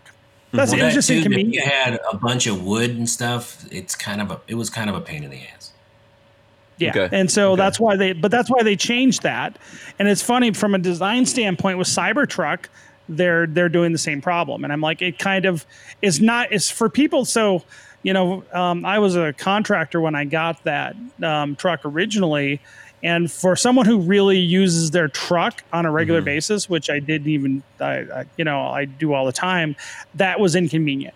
And but people who design a truck that don't know that, you can tell like people that aren't used to trucks. So when this was Honda's first truck, Mhm. right? So you see Tesla making the same mistake. They're going for oh, it looks cool, and they forget the whole point of there's a reason why you don't do that. And there's also a reason why the Avalanche also had that same problem. That's why that was a limited run model too. It just the back Mhm. wasn't really very convenient. Even though I Mhm. think the Avalanche, I think the Chevy Avalanche was a really cool design. Mhm. Um, is that the bed wasn't convenient okay. for people Yeah. that, that use trucks. Right. Yeah, I didn't like it. But you know, the Honda Ridgeline is always meant for like uh, the soccer mom that kind of wants a truck, but not really. It's Mhm. not meant for someone that's you know really gonna abuse it. Dude, Like I go to I pulled Depot the four or five times a year. I beat the shit out of my Ridgeline, and I and I even Oh, almost I totaled it. I almost I totaled it, and they didn't total it. I did fourteen thousand dollars worth of damage to it. They rebuilt it. I drove another two hundred thousand miles on it. I pulled a tandem axle trailer with up to like I overloaded that by twice. I went through seven sets of tires on it. I mean, I drove the shit out of it, Mhm. and Yeah, I beat they the hell out of it and and that's and and that was my first like Japanese car, and I'm like it just kept going and kept going. I'd beat the shit out of it, fix it, it kept going, and I'm just like having come from the auto industry and worked for you know, you know American auto companies. I'm just like an American car would have never taken this beating ever. It just wouldn't have. I really like the the, one thing that- the layout in, inside. It was very simple, big buttons, very easy to use. I, I, I like it. The new generation has a weird. You shift by pushing buttons. That's So why wouldn't weird. you, if you guys like that stuff? Why? So here's what I'm thinking. Listening to you guys, I've never had the Honda Ridgeline. I've had Honda stuff. I'm, I'm a fan of. Like my first car was a Honda Prelude, 1985. uh Um, oh, classic. Yeah, and then I had a Honda S2000. Um, and it, but it, but. But how come you guys didn't like get like the Toyota pickup trucks like Tundra? You know, Tundra, Uh, uh, Tacoma, or something like that. Those are pretty badass. I used the trunk. Trunk. The trunk is huge. I bought. So hmm. when I bought mine, I was gonna. So remember the Ridgeline and like the Taco were the two trucks that I mm-hmm. was buying. I wasn't buying a full size. Mm-hmm. And when I bought mine, and I, I bought it for a work truck. That's why I mm-hmm. bought it. But I wanted a comfortable truck because I, I was putting on thirty five thousand miles a year. So mm. I wanted a truck that was actually more economical and comfortable. The one thing is the the Ridgeline. For one, it's it has CV joints front and back independent, and so it was very. It was like driving a minivan Mm-hmm. um, comfort wise, but that trunk was absolutely freaking amazing. Hmm. And so that was the main thing that I bought it for. And on top of that, the bed on the Ridgeline was a little bigger than the bed on the Tacoma. So you could fit a, if you put the tailgate down on the the Gen One. I don't know how it is on the Gen Two. You could put a hmm. almost you could put a you could stick a full sheet of plywood or drywall Same. in the back of the bed. Whereas I don't think on the Tacoma it was wide enough. I think that was one of the things that was a turnoff for me. Maybe I'm wrong, but this is in 06. So in 06, I don't think you could lay a piece of plywood flat four feet wide in the bed of a Tacoma. I, I'm not sure on that, but but the trunk was the number one thing, and the hmm. fact it was just so much more comfortable to drive. The trunk is about the size you can put two full sets of golf clubs in the trunk. So, Okay. and if you took the spare tire out, like I would travel with guns and stuff, you could put six or seven rifle cases in there comfortably and not smash all your stuff. So, you know, the fact that you could lock it and half the people don't even know it has a trunk, um, it's just sec- the security of it's great. You know, I, Okay. I love it. I use it all the time. Anytime I go anywhere, I always Okay. definitely keep my gun in there. Yeah, I think so. Is that assembled here? Is the uh, Ridgeline assembled here in America? Canada? I it's in Oh, Canada. Canada. Okay. Okay. Yeah. Um, you know, uh, let's see. Jonathan James says, "I got a 05 Tacoma. It's only five or six foot bed." So there you go. Um, and Whammy Gunslinger says, "I have the same Venom comic book. My favorite character." So he's talking about the back of Smash Time right here. Oh yeah, I have the Yeah. I have the whole series on that one. Yeah.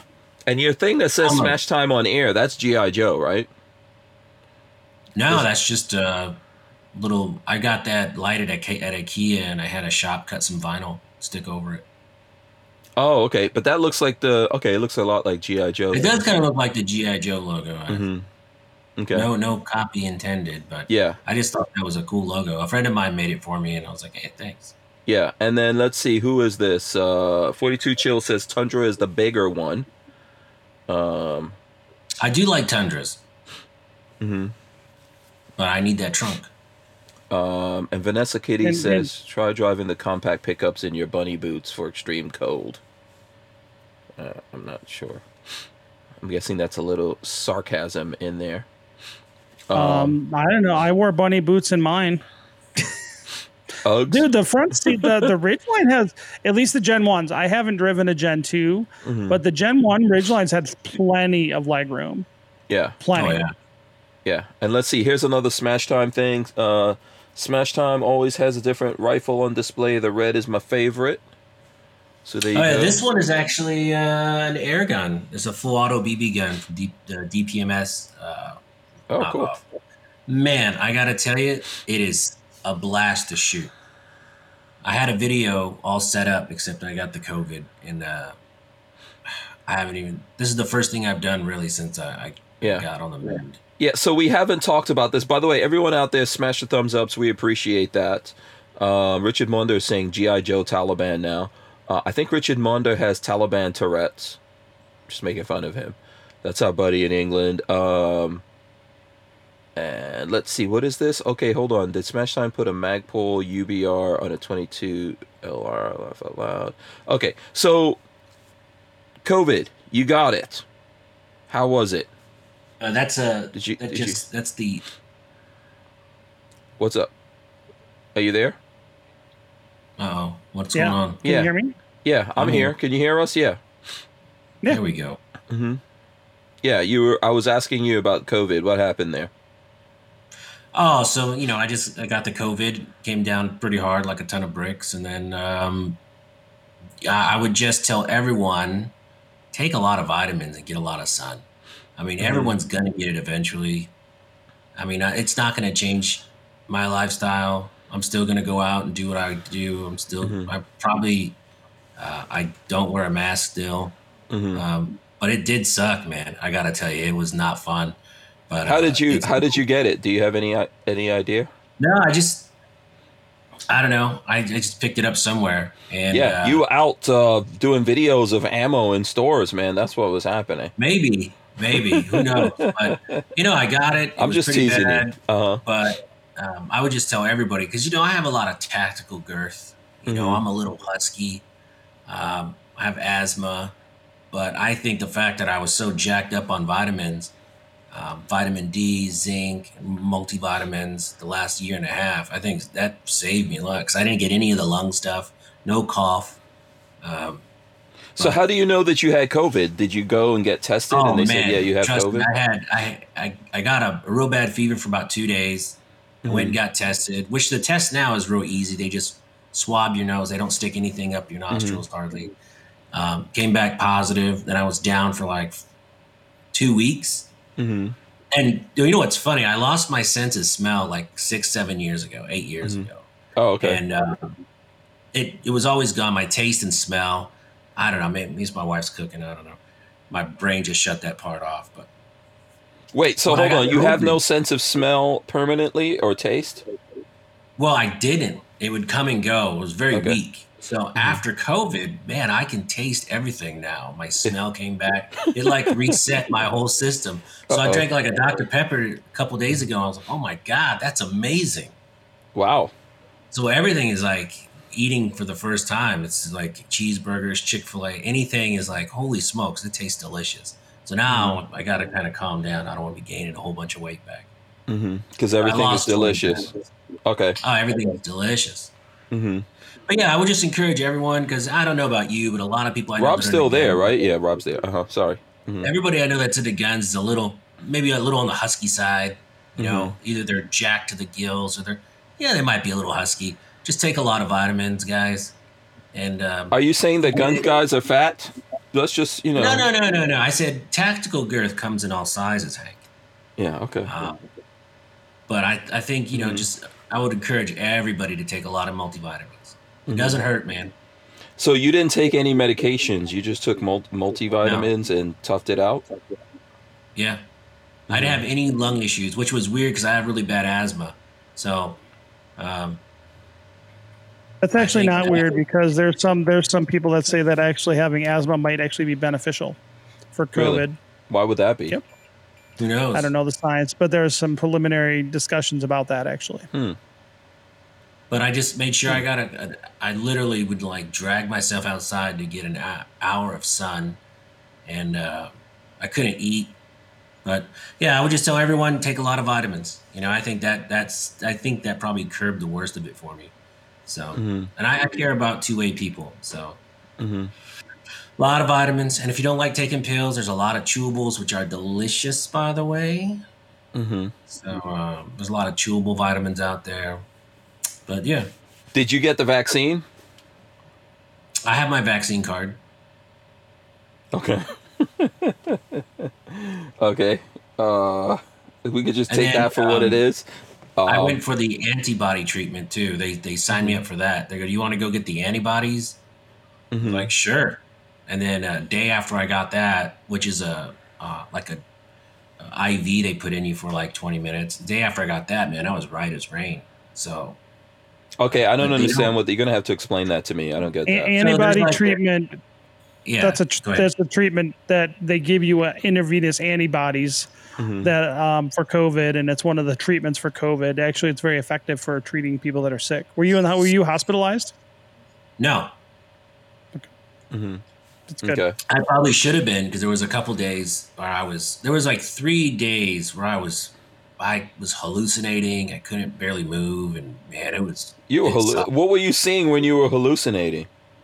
man, I there was one time I, I got out of the shower and have you ever been so drunk that someone's holding you and you don't know you don't understand why you're still standing up straight? Rob and I That's what both laughed at the same time. Like, have you ever been so drunk? Sounds No, like have you ever been so drunk where someone's holding you and you're just like, hey man, I don't have to use my legs anymore and you just kind of go limp? that's that's that's what happened. So I, I got out of the shower and I ended up Uh-huh. just sitting on the bathroom floor for about four hours. Wow. Okay. and I could just remember, you know, don't don't close your eyes. I didn't want to lose consciousness, Mhm. and I was home by myself, and it was, it was a, yeah, that that that was a shitty night. But other Oh, wow. than that, it's not that bad. Okay. I I, I, I looked up the, Hate di- on. Let's go back to cars. I learned the difference between the Ranger and the Maverick.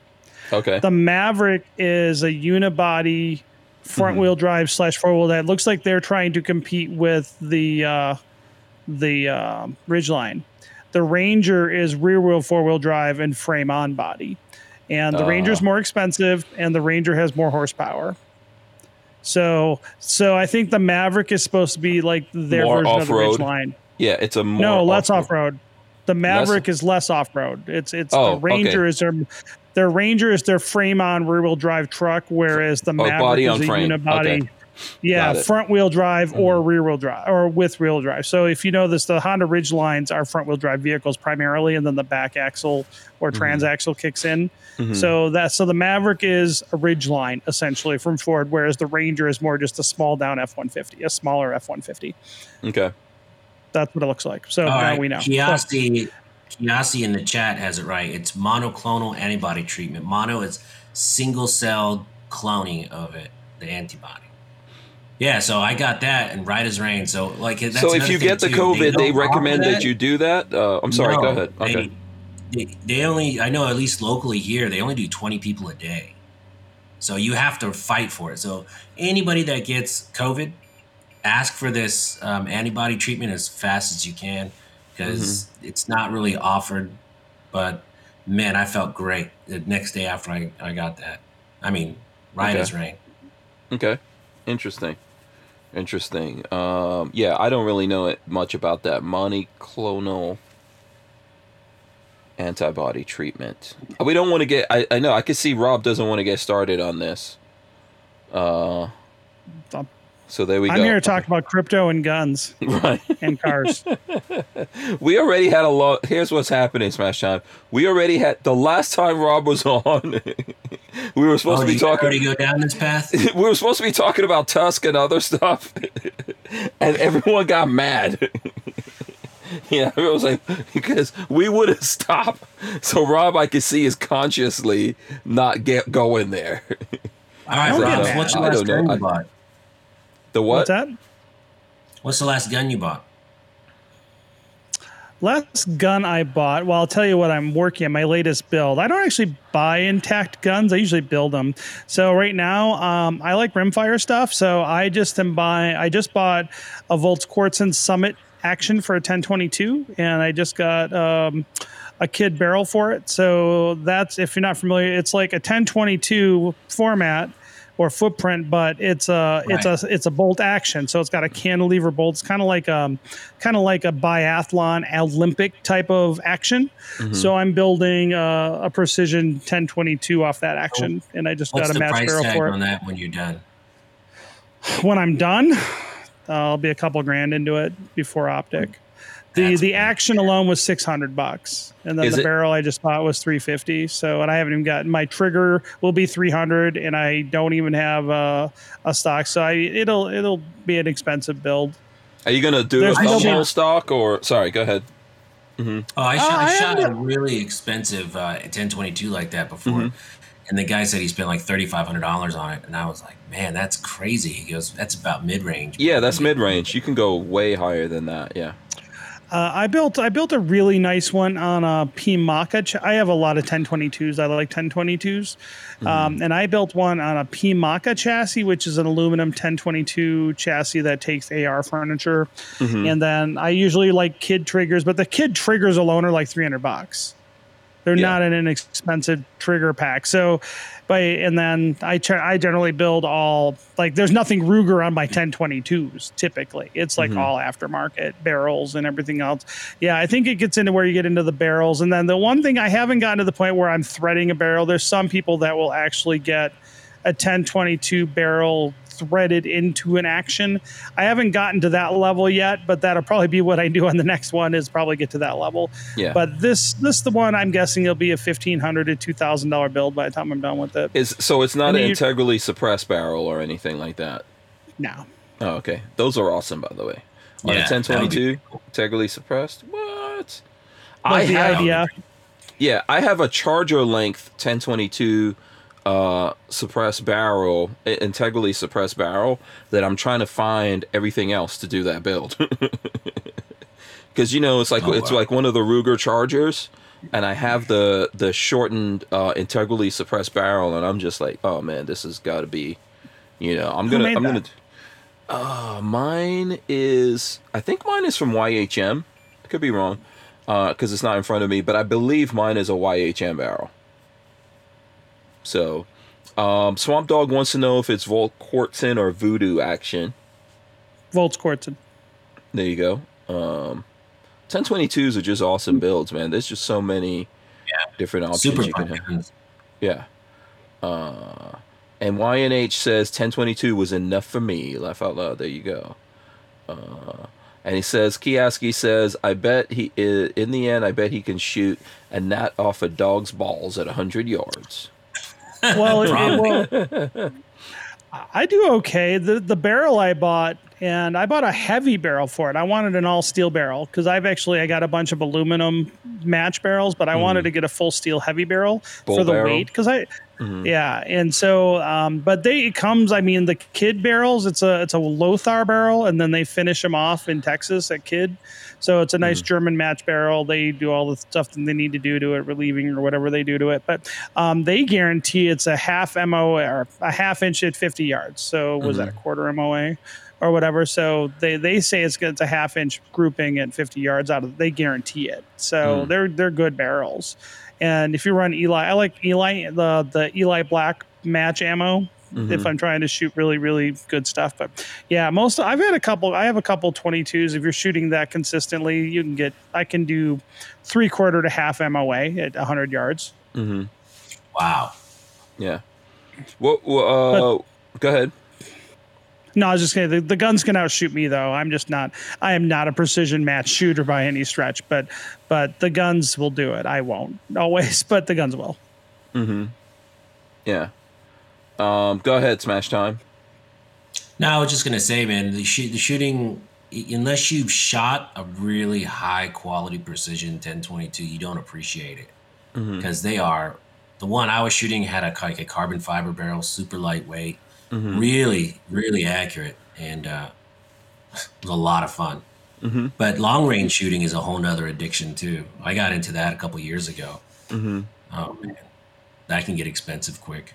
What kind of set do you still have a long range setup? What's what's No, I had to sell it, but I had Okay. a, a Remington 700, uh, the 5R in 308, Mhm. and uh, God, that was such a great. And then I had a Millett tactical scope. It was kind of a budget scope, but it Mhm. it saw better than I could shoot anyway. But man, that Remington 500, Mhm. I mean the 700 and the with the 5R, oh, Mm-hmm. was yeah, I couldn't shoot as good as that gun.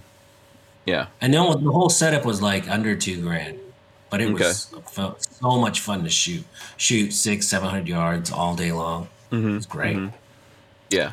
Yeah, so the, I want to build. Uh, I don't have the money today. I have to have to talk to Sugar Mama after Christmas or something. Maybe it'll be my build for next year. Um, but I want to build uh, a Rem 700 clone 308. Actually, I want to build it on long action, so 300 Win Mag, probably where I'll go. But I want to build it on a Surgeon scalpel action, which is a really really fine action for Remington 700s. Okay. So that's that's kind of like the next place I would like to go, but the, that's going to be the real expense. There's not a, there's nothing cheap about that build. So was that that would that gun would easily be a four thousand dollar gun before you know by the time I do the barrel and the chassis because those chassis aren't cheap either. That will probably be four thousand dollar build for optics. Okay. So Remington doesn't make rifles anymore, right? I mean, are they gone? Um. mm, well, who who wound up? Uh, someone owns the Remington name. I forgot which company. Well, no, it's split I know that- between a few companies. The ammo is being So- made manufacturing. it. Um, No, JJ. Well, PSA bought Remington's ammo business, so the Remington Right. ammo is owned by JJE right now. PSA. I'm not sure that they 'Cause got I've it. I don't think so. They didn't. I don't think they got the ammo business. I thought they got other stuff. I've been Uh, looking for another uh, 705R for a while, and you can't touch them for under like 16 1700 dollars. And I bought mine for just about a grand. I, I thought I, I I thought for sure PSA didn't. I thought they got they No. bid sixty five. I thought they got They- it. no, no, they no, bid no. sixty five million for it. So at the end of the day, the whole the Freedom Group got broken up and got sold to different pieces. But I do not believe that JJE got any of the ammo. They got some. They got some other companies in there. They didn't get the ammo name. It, No, they um, yeah they did. They got it. I'm looking it up right now. They they did get it. According to PSA to buy da, da, da, da, yeah. So the ammo business part, they said they got sold its ammo vision to PSA. So it looks like that's where it went. Am I Okay. wrong? Who got 'Cause that's, that's what everybody was talking about. I don't think that's how it wound up at, at the end of the day, but I could be I could be mistaken. I know we've spoken about this here before, and I think the Remington name itself went to a Canadian company, but I don't Mm. know if they're like it went to a company that makes a lot of airsoft stuff, and they um and they're the It's ones that own that. But the ammo side of it, I don't think that JJE JJE got some other companies that I'm trying to remember, and then um like Bushmaster is a separate company now. So, Um, uh, so September 28th, Remington Outdoors, the bankruptcy update. Da, da, da, so here we go. uh, so hold on, let me see. Sorry about this. Uh, Sturm Ruger and Company. Here, let me just show what I'm showing right now. Sturm Ruger Company got Marlin Firearms. Sierra Bullets bought Barnes Bullets. Franklin Armory, which bought the Bushmaster brand and related assets, but that's a separate company. So that doesn't belong. Sportsman's Warehouse purchased Tapco brands. JJE Capital Holdings, which bought the DPMS, Panther Arms, Storm Lake, AAC, H&R, and Parker H&R brands. and Parker brands. Yeah. So I thi- and then and so at the top of this article it talks about how um, Remington Arms the uh, this time the Remington Outdoor Company and all its assets was sold off, but the company didn't go to just one buyer. The largest part of Remington's business was sold to Vista Outdoors for over 81 million. Vista got Vista got Remington's ammunition plant in Arkansas Oh. and the rights to use the Remington name and trademarks. Investment There company Roundhill Group, which is from Canada, I think, um, got the original everything plant. non-Marlin. Yeah, Okay, so they got pieces of what Remington owned, just not the ammo business. That's where. Yeah. Okay, so so JJE got a lot though um, of it. yeah. I mean, So, okay, I DPMS, thought- Panther, Storm Lake, AAC, H and R, and Parker brands. Yeah. Got it. All right, I stand corrected because there's a lot of articles talking about JJE putting in the bid for sixty. Well, initially that's yeah. Initially that's the way it was going to go, and they were going to. But that's not. But that's not how it wound up at the end. I think. Gotcha. Um, Well, now and now we know. See, Yeah. I I, So I, I wonder, admit I are, are they ever going to crank those machines back on and start churning out these rifles again, or is that just gone? Uh, we have to see. Uh, I mean, I don't think we're seeing any of this while we're in COVID mode, which is, is obviously going to continue for a couple of years Yeah. here. Um, I know that there are things coming out. So, so for example, Bushmaster. I don't have it here. We're going to do something on it soon. Bushmaster put out a two-stage trigger. There's rumors that there's stuff coming out from Bushmaster. So I'm sure that all all these companies have different things that they're going to do with those with those brands and we're going to see some of those guns come out again but exactly how i'm not 100% sure and i don't think they're talking about it um, No, shot show should be exciting. If it goes down you guys think shot show's actually going down i mean nra obviously got canceled No. that's something smash time I and i don't were think it's talking going to go about down. You're I no? think it's going to go Well, down. there was there's another big show here in Houston called Breakbulk, which is about four times the size of NRA, and uh, they're still pushing along with that. Man, they they said they're going to do vaccine verification at the door to go to that, but I'm pretty sure that's going to get canceled. Yeah, so I know with the NRA, the, one of the big things that they were saying that they canceled is because of COVID. Companies are pulling out because of the COVID thing. So right now, that's we're not hearing that about Shot Show necessarily, but I am seeing things because I go to other shows in Vegas, and I'm seeing things where Vegas rules says for those kinds of shows that they want you to have the the either the COVID vaccine, and if not, they're going to be testing you constantly while you're there. You got to wear masks and do a whole bunch of other things. So I'm just wondering how long it is before even for shot show, the companies come in and go, okay, that's it, we're not, we're not going to do that, and then shot show starts pulling out, or shot show, and shot show last year waited until the last minute to cancel. Oh, Yeah. really? Yeah, Well, I'm getting. I mean, they're still trying to sell booths at Shot Show. I just got a thing today, and I'm just. I'm not going to put any. I mean, I plan to attend, Mm-hmm. but we're not going to go down as a vendor just because I think I realistically, and and I'm in driving distance of Vegas. It's only five and a half, six hours for me to go to Vegas from Salt Lake. But um, I just I don't think it's going to happen. I'm just looking at the numbers of COVID here in Utah, and I just I have a hard time believing by January that this thing's not going to be really bad. Looking at the trajectory of where the numbers are going right now, um, yeah. I mean, I'll we're we're we're starting to hear rumblings of a fourth strain or something like that, aren't we? Look, man, The it's lo- always going to be around. It's it's No, it's never going to go. it's- it's- There's no cure. It's all, it's like the cold. You just got to deal with it. Well, here's the problem with that is that one, this is likely not. Uh, so you're getting me into a tangent. I, I wouldn't do it. No, I'm not going to do it. Never mind. All right, guys, I do have to bail. Oh, you're out. Oh, oh, I, I wait. do. What's going I- on here? No, I actually, I do, I do really need to jet though. Okay. Um, um, but because I, we I just came off another interview. Okay, did we sell all the did we sell all the receivers? Did all the receivers sell? Not yet, but they about half of them are sold out already. One, two, three, four, five, six, seven, eight, nine, 10, 11, 12. Looks like 12 or 13 are still available. So Okay, 12 or 13. They're about half sold remain. out Okay. All right. of the 25. So, it looks like they're yeah. half. They've already sold half of them. yeah. So like here, let hour. me this is the website apm80.com Mhm. if you guys are interested. Correct. And if you have Tusk, you can go there. And if you get a chance and you can help out Gorillas and Guns to get his act together. Yeah, I mean, absolutely. he's only had would. Uh, weeks of, you know. all right. Well, we'll we'll get them sorted out. Yeah, absolutely. Um, all right, thanks. I, I'm not going to hold you, Rob. I'll let I, you. I I'll appreciate it.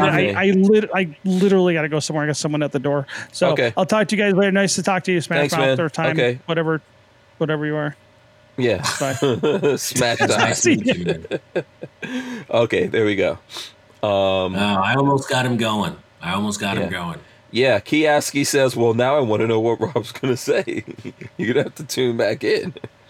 And he wants to know what receivers. Yeah, we just showed it. That website apm80.com is selling 80%. Uh, here, should I show it again? Let me see. I'll throw. it Yeah, like I know absolutely nothing about cryptocurrency, man. So So this, uh, so, and each one of them is listed on here. So the ones that say sold out, that particular number is gone. And what it is, these are 80% receivers, but they're limited edition. So when you click on them here, they actually have a number. Like this is 19 of 25. And you can go and for, um, if, for the exchange rate of Tusk to dollars, it would be $195. So if you have Tusk, or if you've signed up a, a Tusk crypto and created a wallet and bought any Tusk, you can use that. I think, um, as Rob was saying, 195 bucks is somewhere right now exchange rate about uh, two million Tusk. You know, if you look at it, I mean, if you know, if you look at the rate of exchange here, um, yeah, you know, it's uh, I forgot I had that here. I know he's. I know he says he doesn't want to talk about price, but that's a Mm-hmm. that's a big selling point. People want to buy and invest in the winners. And I know he has other motives behind it, but you gotta. If your stuff isn't a, a winning commodity or winning crypto, then people aren't going to want to buy it. Yeah, but That that's sounds and- like he's on the right path. Yeah, that's for people to make. Right now, it's a fraction of a penny, is what it is, right? And, you know, what he's really saying is obviously what they're looking for is people to adopt it and then use it so that you're going to buy something, you can do the exchange rate, whatever it is, and go use that thing. One of the problems that's happening with Bitcoin is people are just buying and holding Bitcoin. I mean, one Bitcoin is about what? It's, I think that's like or something. yeah, something like that right now. So that's not necessarily where he's looking for it to go. Um, Jackie April says $195 for a stripped lower. It's a it's a special. Eighty percent lower. Yeah, it's a yeah, it's a 80% lower, but it's a special. I've seen, Have you ever And seen Vanessa Kitty says it's currently point zero. Let me see, zero zero zero zero. So four zeros, nine seven seven per tusk, currently. So the thing here, here's the thing about it, right? And you know there there are a whole bunch of things going on with this, and as I said already, like you know, um, uh, uh, Tusk does sponsor the show and all that kind of stuff, right? So you know, at some point, if this starts to get adopted, it's not going to stay there, and it, and where it's at right now is not where it's always Yeah. been. But if you're getting to if you're getting into it for an investment, that's your choice to make. Where you say, okay, I'm going to get into this, and then it's gonna it's gonna go up and be worth a dollar or whatever. But that's not really the intention of what what these why these guys are putting it together. They're trying to create an infrastructure so that we could take dollars that we have and translate it so that we could do business with each other. And I would just say that that's more important to us. But yes, right now, while all the ducks are getting put in a row, so for example, for people to easily go and buy Tusk or take Tusk and take it from Tusk to dollars and dollars to Tusk, etc., um, which is a payment gateway, while all of that's being set up, you know, when that actually happens and people start adopting it and using it, sure, it's going to go up if that's, you know, if you're looking at it investment wise. Um, but if that's the only way that we look at it as gun guys, we're the ones that are going to wind up not having anything to be able to do our stuff with. And if it seems like, oh, well, that's, you know, th- that's impossible. Um, Operation Choke Point, I would, I would tell you to Google that. Have you ever Googled yeah. Operation Choke Point? No, but you know it's funny. I used to I used to listen to a lot of Alex Jones as a joke back in California. Mm-hmm. and I was working graveyard, and I thought this guy's whack job. Half the stuff he said came true, Mm-hmm. which blows you away. Yeah. So Operation so- Choke Point is something that they came up with uh, a while back to use to cut off drug dealers and terrorists and stuff like that from being able to finance the bad things they do. Right? Sounds great, right? Oh yeah, yeah. I've Sounds like a good idea until they started using that against the firearms industry. You know? So when people take these things that exist out there and say, okay, well, we're going to use it against the firearms industry and use that to combat, you know, or to create gun control uh, or to combat gun Yeah. violence or whatever. I'm using air quotes for people who are listening. Um, then then what happens is all of a sudden they can choke off the firearms industry from being able to do anything. And they've tried this and people in the firearms industry have gone through that. There's been companies that refuse to accept online credit card payments for the firearms industry. Yeah. You know? Hundred percent. Like you know Yeah. that last night with Gunbroker, you know that was weird that that um, my payment wasn't going to go through, and then all of a sudden it, uh, Chase just froze my account for they you know they they flagged it as fraud. I had to wait till this morning Mhm. to uh, call them. Did you get it worked out? Yeah, I still got the gun. Oh, okay. Yeah, Yeah. I mean, Well, what- Gunbroker at night is dangerous. Yeah. so When what did Chase say when you called him? Oh, nothing. They said, oh, well, you know, we, we thought there was fraud on your account, so we just uh, put a hold on it. And I'm like, okay, cool. Well, you've never done that for anything else. Mhm. So, Yeah, it's a little suspicious that they did that.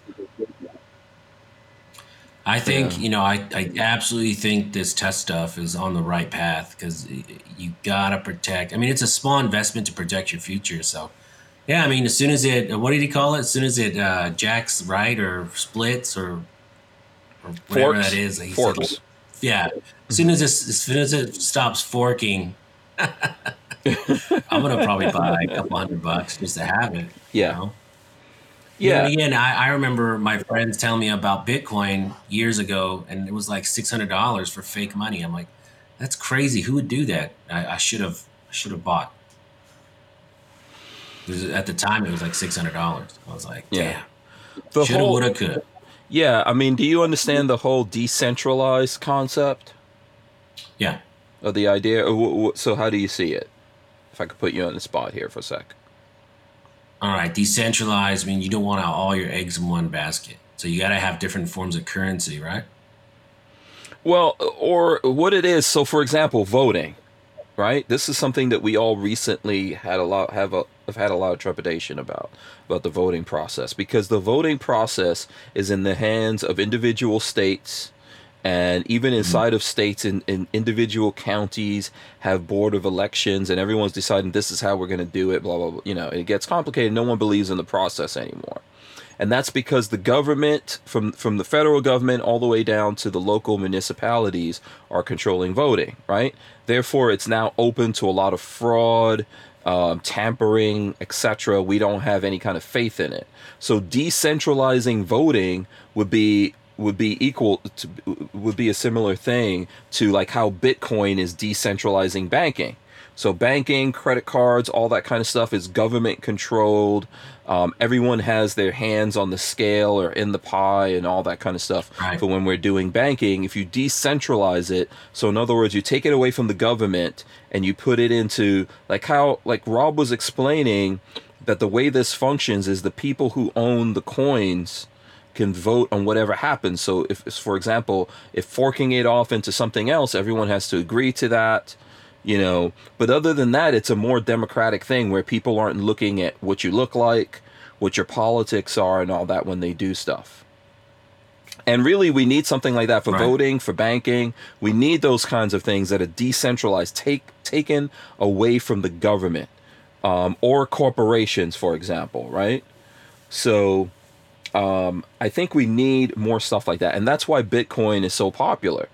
Over gold or or over the dollar for example or even over the stock market where the government is able to put a heavy hand in there on the scale and push things in one direction these are things that don't see that you know or aren't you they can't manipulate that easily. Of course the government can always come in and declare something illegal you know and try to to make that stick. But even in, even in that they really actually cannot go in there uh, china is always trying to that's one of the reasons why you'll see bitcoin drop because china goes oh well it's illegal now Yeah. Right. but it doesn't really it doesn't take it out right because this is something completely separate from any government places and that's based that's built on the blockchain so even though you don't actually see your bitcoin the blockchain is the system of like let's let's put it like in the cloud there's a system of, of computers and servers verifying every transaction that's happening in bitcoin and that's called the blockchain right Yeah. so that can be used to decentralize a lot of things. So when Rob was talking about there's Minds and that's like, you know, that's like a Facebook or a Twitter kind of thing, or there's Odysee TV that's like YouTube and all those kinds of things um, are on the block are on the blockchain. They're also decentralized um, from, for example, what was it? We had Parler.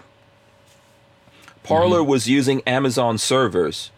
So what ha- two things happened with Parler. The apps were on uh, the Apple Store and uh, what's the, and the. Android? Yeah, the Android store. Yeah. So those two things said, "Oh, you don't have. We're not going to give people access to this app," and then they killed it. And then also the servers on Amazon were like, because they killed you from getting the app, but you could still access Parler right? But then the Right. people, I think it was Amazon was was the server for that, and they were like, "Yeah, we, we're going to pull that too." Done with Parler.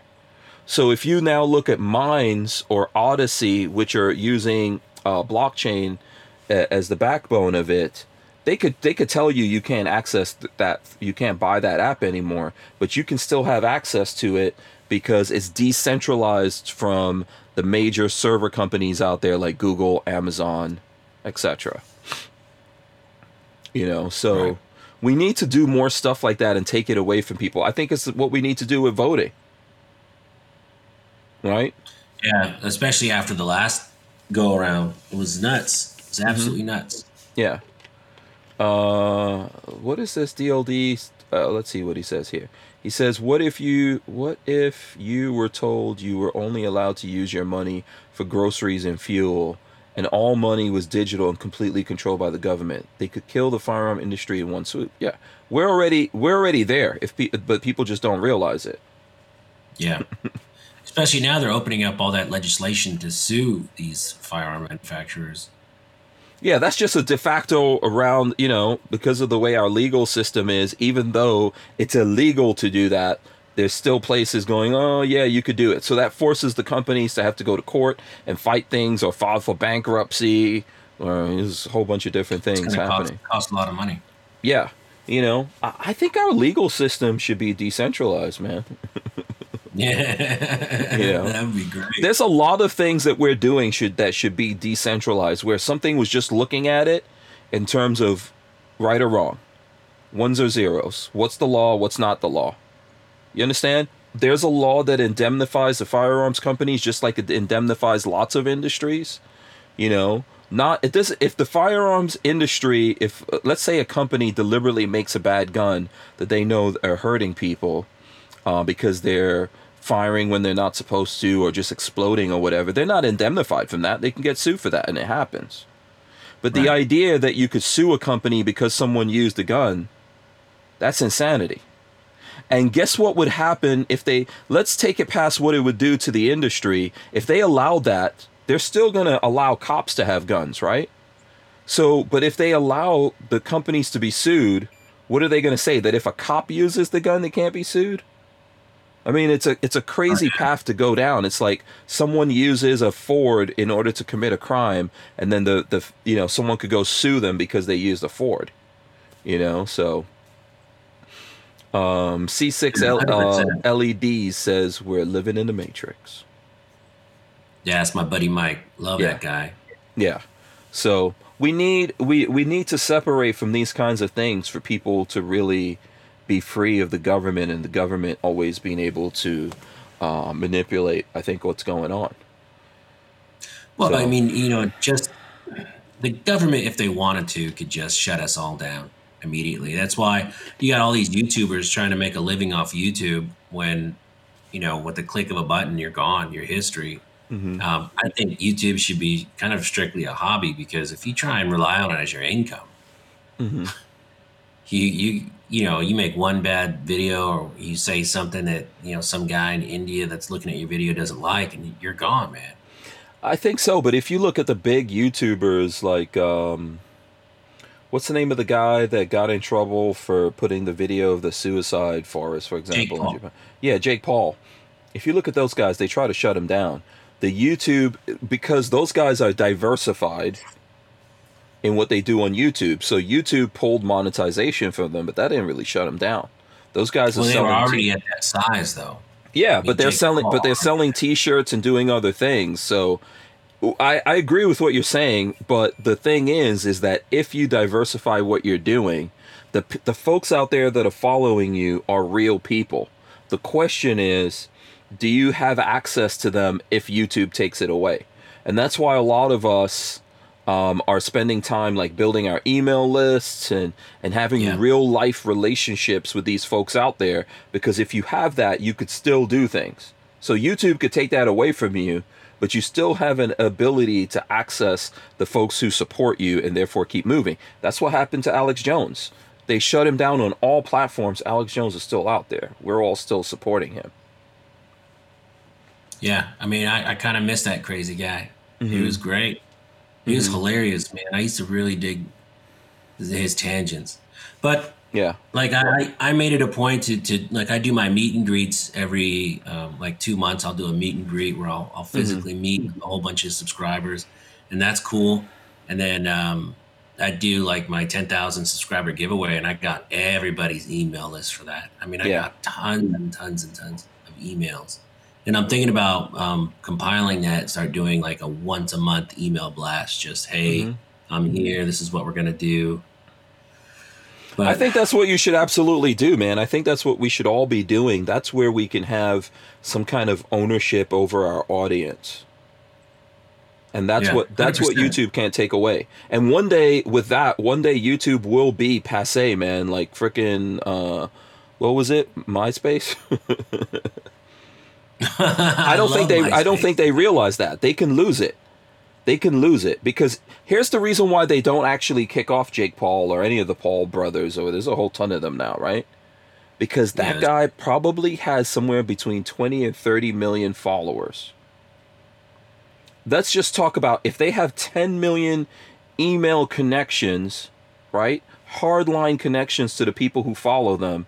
Anywhere they go, that's instantly 10 million people. So just think about this. Trump, when he was deplatformed everywhere, on Twitter alone was about to to break the records and go over a hundred million people following him on Twitter. Yeah. That's why I joined Twitter. Think about. Yeah, just think about that. Trump, if so let's say he only had half of those people, 50 million people, Trump can email those people tomorrow. Dude, he could go anywhere, start anything. And he could say to those people, hey, guess what, 50 million people? I'm on so and so. If only 10 million of them responded, that thing's off and running. Yeah, 100%. Yeah. So, you know, this is where we can have ownership. Now, can they take away the emails from us? I guess.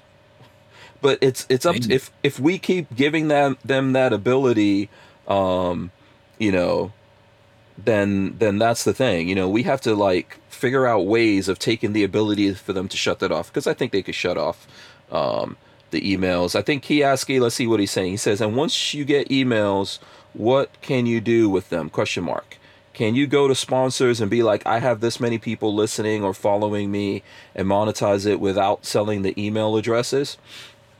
Yep, I think that's up to you.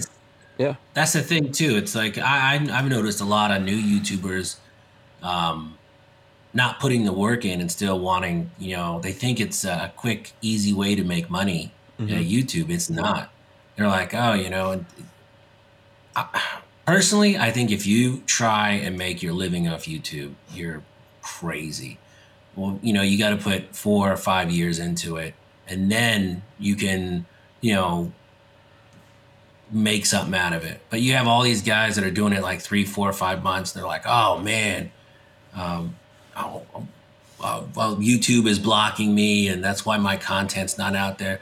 No, for the most part, a lot of their content is crap. Mm-hmm.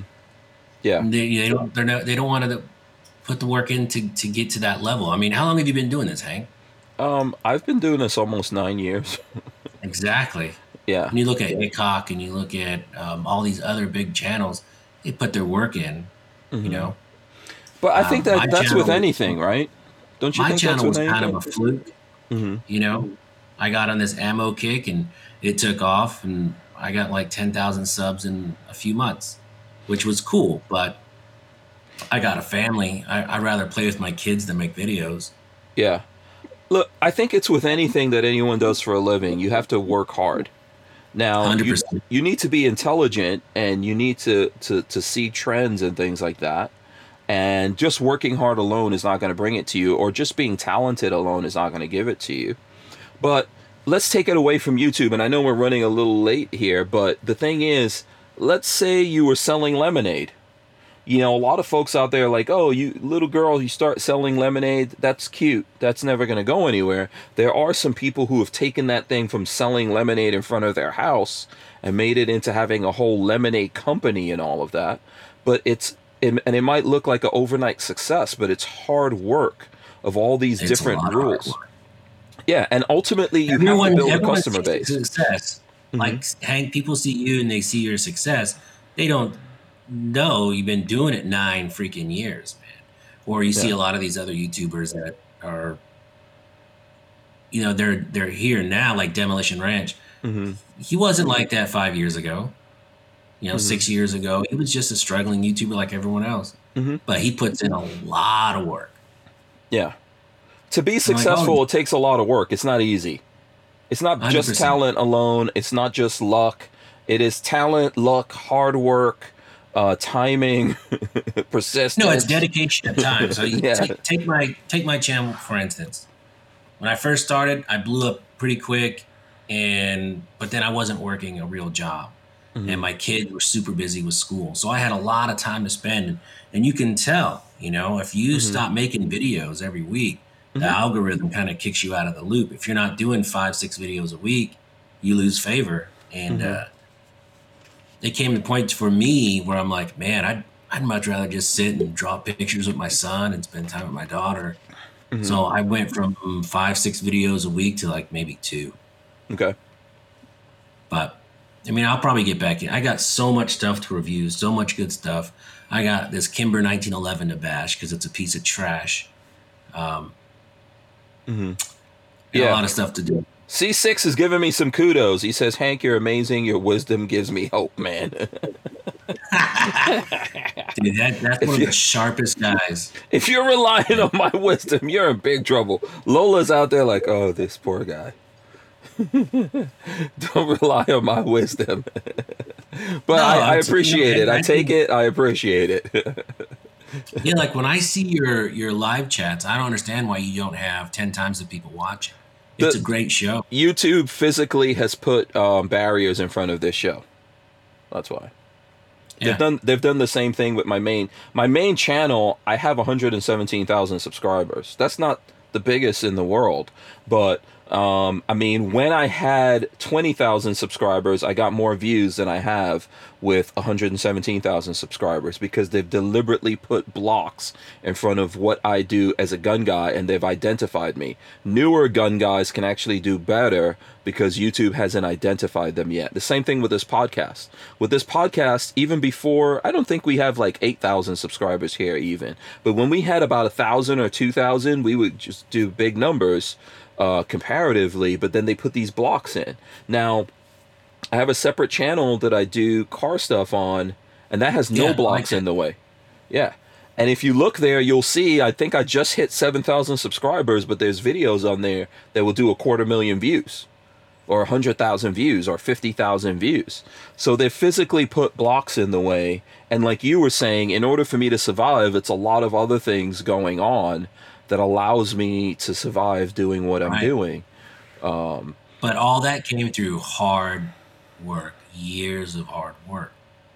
Yeah, and, And, hard uh, work still now, all keep- the time. Yeah. It's run into so many new YouTubers now that just think it's going to be, Mm-hmm. you know, next week. You know, I'm going to reach out and I'm going to make a deal with uh, Sig. I'm like, okay, keep keep keep dreaming. Yeah. Uh, Joe Sue says, look at Power Automate and use that to blast an email notification when you go live. That's a, we'll we'll look into that. We'll, we'll Oh, that's I'll, a good uh, idea. Yeah, I'll look that up and see. We do have an email list, and this is why I keep Well, I telling just folks. thought having I just thought having Flying Rich on here all the time was the big YouTube block. Oh, probably. That's probably what's holding me back now. I'm just kidding. Um, listen, there's I the- love that guy. One of the ways that we survive is we kind of have like a circle of people that we do stuff with. There's folks who come in and watch this show no matter what. They're always here tuning in, looking at it, and keeping everything going. And there's a bunch of people who come on and who look at it, who comment like you always do. Um, even when you're not on, you're in here and you, you're talking to the folks and all of that. And ultimately, they can't stop us. Like what we're doing is the now and the future. They can only stop us by discouraging us and getting us to give up. But every day we're working on ways of taking down the fences um, and the moats that they put in front of us. So, you know, um, DLD After Dark says he has to run. We we have to run also because we're Right. way over time here. Um, you know, but let me let me get you to tell the folks out there how you can uh, how they can support you, where they can find you, all that kind of stuff. No, you know, I, started out my channel doing just ammo runs, having a good time, uh, connecting with viewers. I love hanging out with subscribers. It's uh, it's a blast for me. Um, you can find me at Smash Time. Um, just just Google or just go on YouTube with Smash Time Ammo, and you know my picture will come up. It'd be great if you subscribe to my channel. You can always unsubscribe if you don't like it, but um, I literally have 30 reviews in the books uh, just Mm-hmm. written down. I, I didn't have time to do it. This the next week or two, I'm just gonna churn them out because I got so much stuff to, to go over. Yeah. And Listen, man, you're just coming off of COVID and stuff like that. You know, it's nothing wrong with you taking a little break and recharging your batteries. I Do, tell do you, what you could do. Hank, the, the residual from COVID is just I'm exhausted, man. Even just Mm-hmm. driving to the grocery store, opening a bottle of pop, man. It it's it's uh that's the only thing I have residual. And they said that's gonna last maybe a couple more weeks, but Yeah. Take your vitamins, folks. Everyone take your vitamins. If you're husky and you don't have the best diet in the world, make up for it. Get your get your six hours. Take your vitamins. Because I I'm not. I still don't wear a mask. I still shake everyone's hand. Mhm. But man, Yeah. if you get it, might as well use all the ammunition you can to, to fight it. Yeah, man. Just listen. Just keep kicking ass, man. You'll get back in your momentum. Um, Armament and Axes is, is asking me to give out give a shout out to the mods. He says, "Okay, shout out to the mods and all the folks out there. Appreciate all you guys, I like that everyone who's out there." Um, so listen, we're gonna do this. I'm gonna run in the end. You're gonna come. We're gonna come back, and you're gonna give leave these guys with some words of wisdom. But I would say keep doing what you do, man. I really like you. You're a very positive person. I think you're very encouraging uh, and motivational to everyone. And I hope you keep doing this. You just gotta uh, just keep pushing back on that resistance until you get back to your normal selves, and then you'll be out there kicking Right. asses all over again. I'm gonna run in the end. Big thanks to Harry's Holsters for supporting the show. Um, you can go to harrysholsters.com and use the code Hank Strange and you save yourself some money. Tell them you found out about this from us. All right, let me run the end in. We'll be right back with some words of wisdom.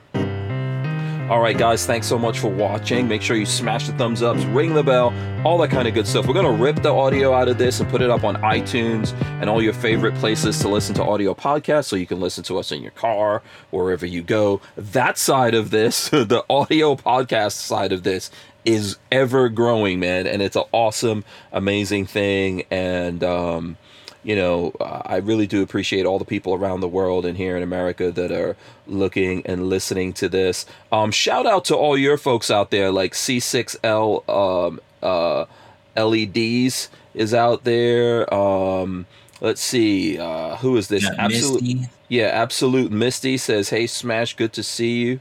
Um, you know, uh, 2A Carrier says, Hank, help out with the 2A movement. There you go. Uh, Richard Mondo says, thanks. So thanks to all those people. What's your words of wisdom, man? My words of wisdom is this you know, we're two A people, but a lot of us are not social. So the next time you see someone struggling or someone that kind of wants to start shooting, take them on your dollar, take them to the range, get them active in the shooting because everyone we get new is another vote we have for our cause. So step out of your comfort zone. When you see somebody, introduce yourself. Hey, you want to shoot? Let's go shoot some guns. And then get them interested in the sport. Just have fun. Absolutely, totally agree with that. Thanks so much, Smash Time. We'll have him on here again. We'll we'll keep track of him, man. We're not gonna let him uh slow down here. You got to get you got to get into gear, man. Start kicking mo- more butts. All right, okay. Yeah. We're, we're out of here. We'll see you guys tomorrow. We're out. Peace. All right.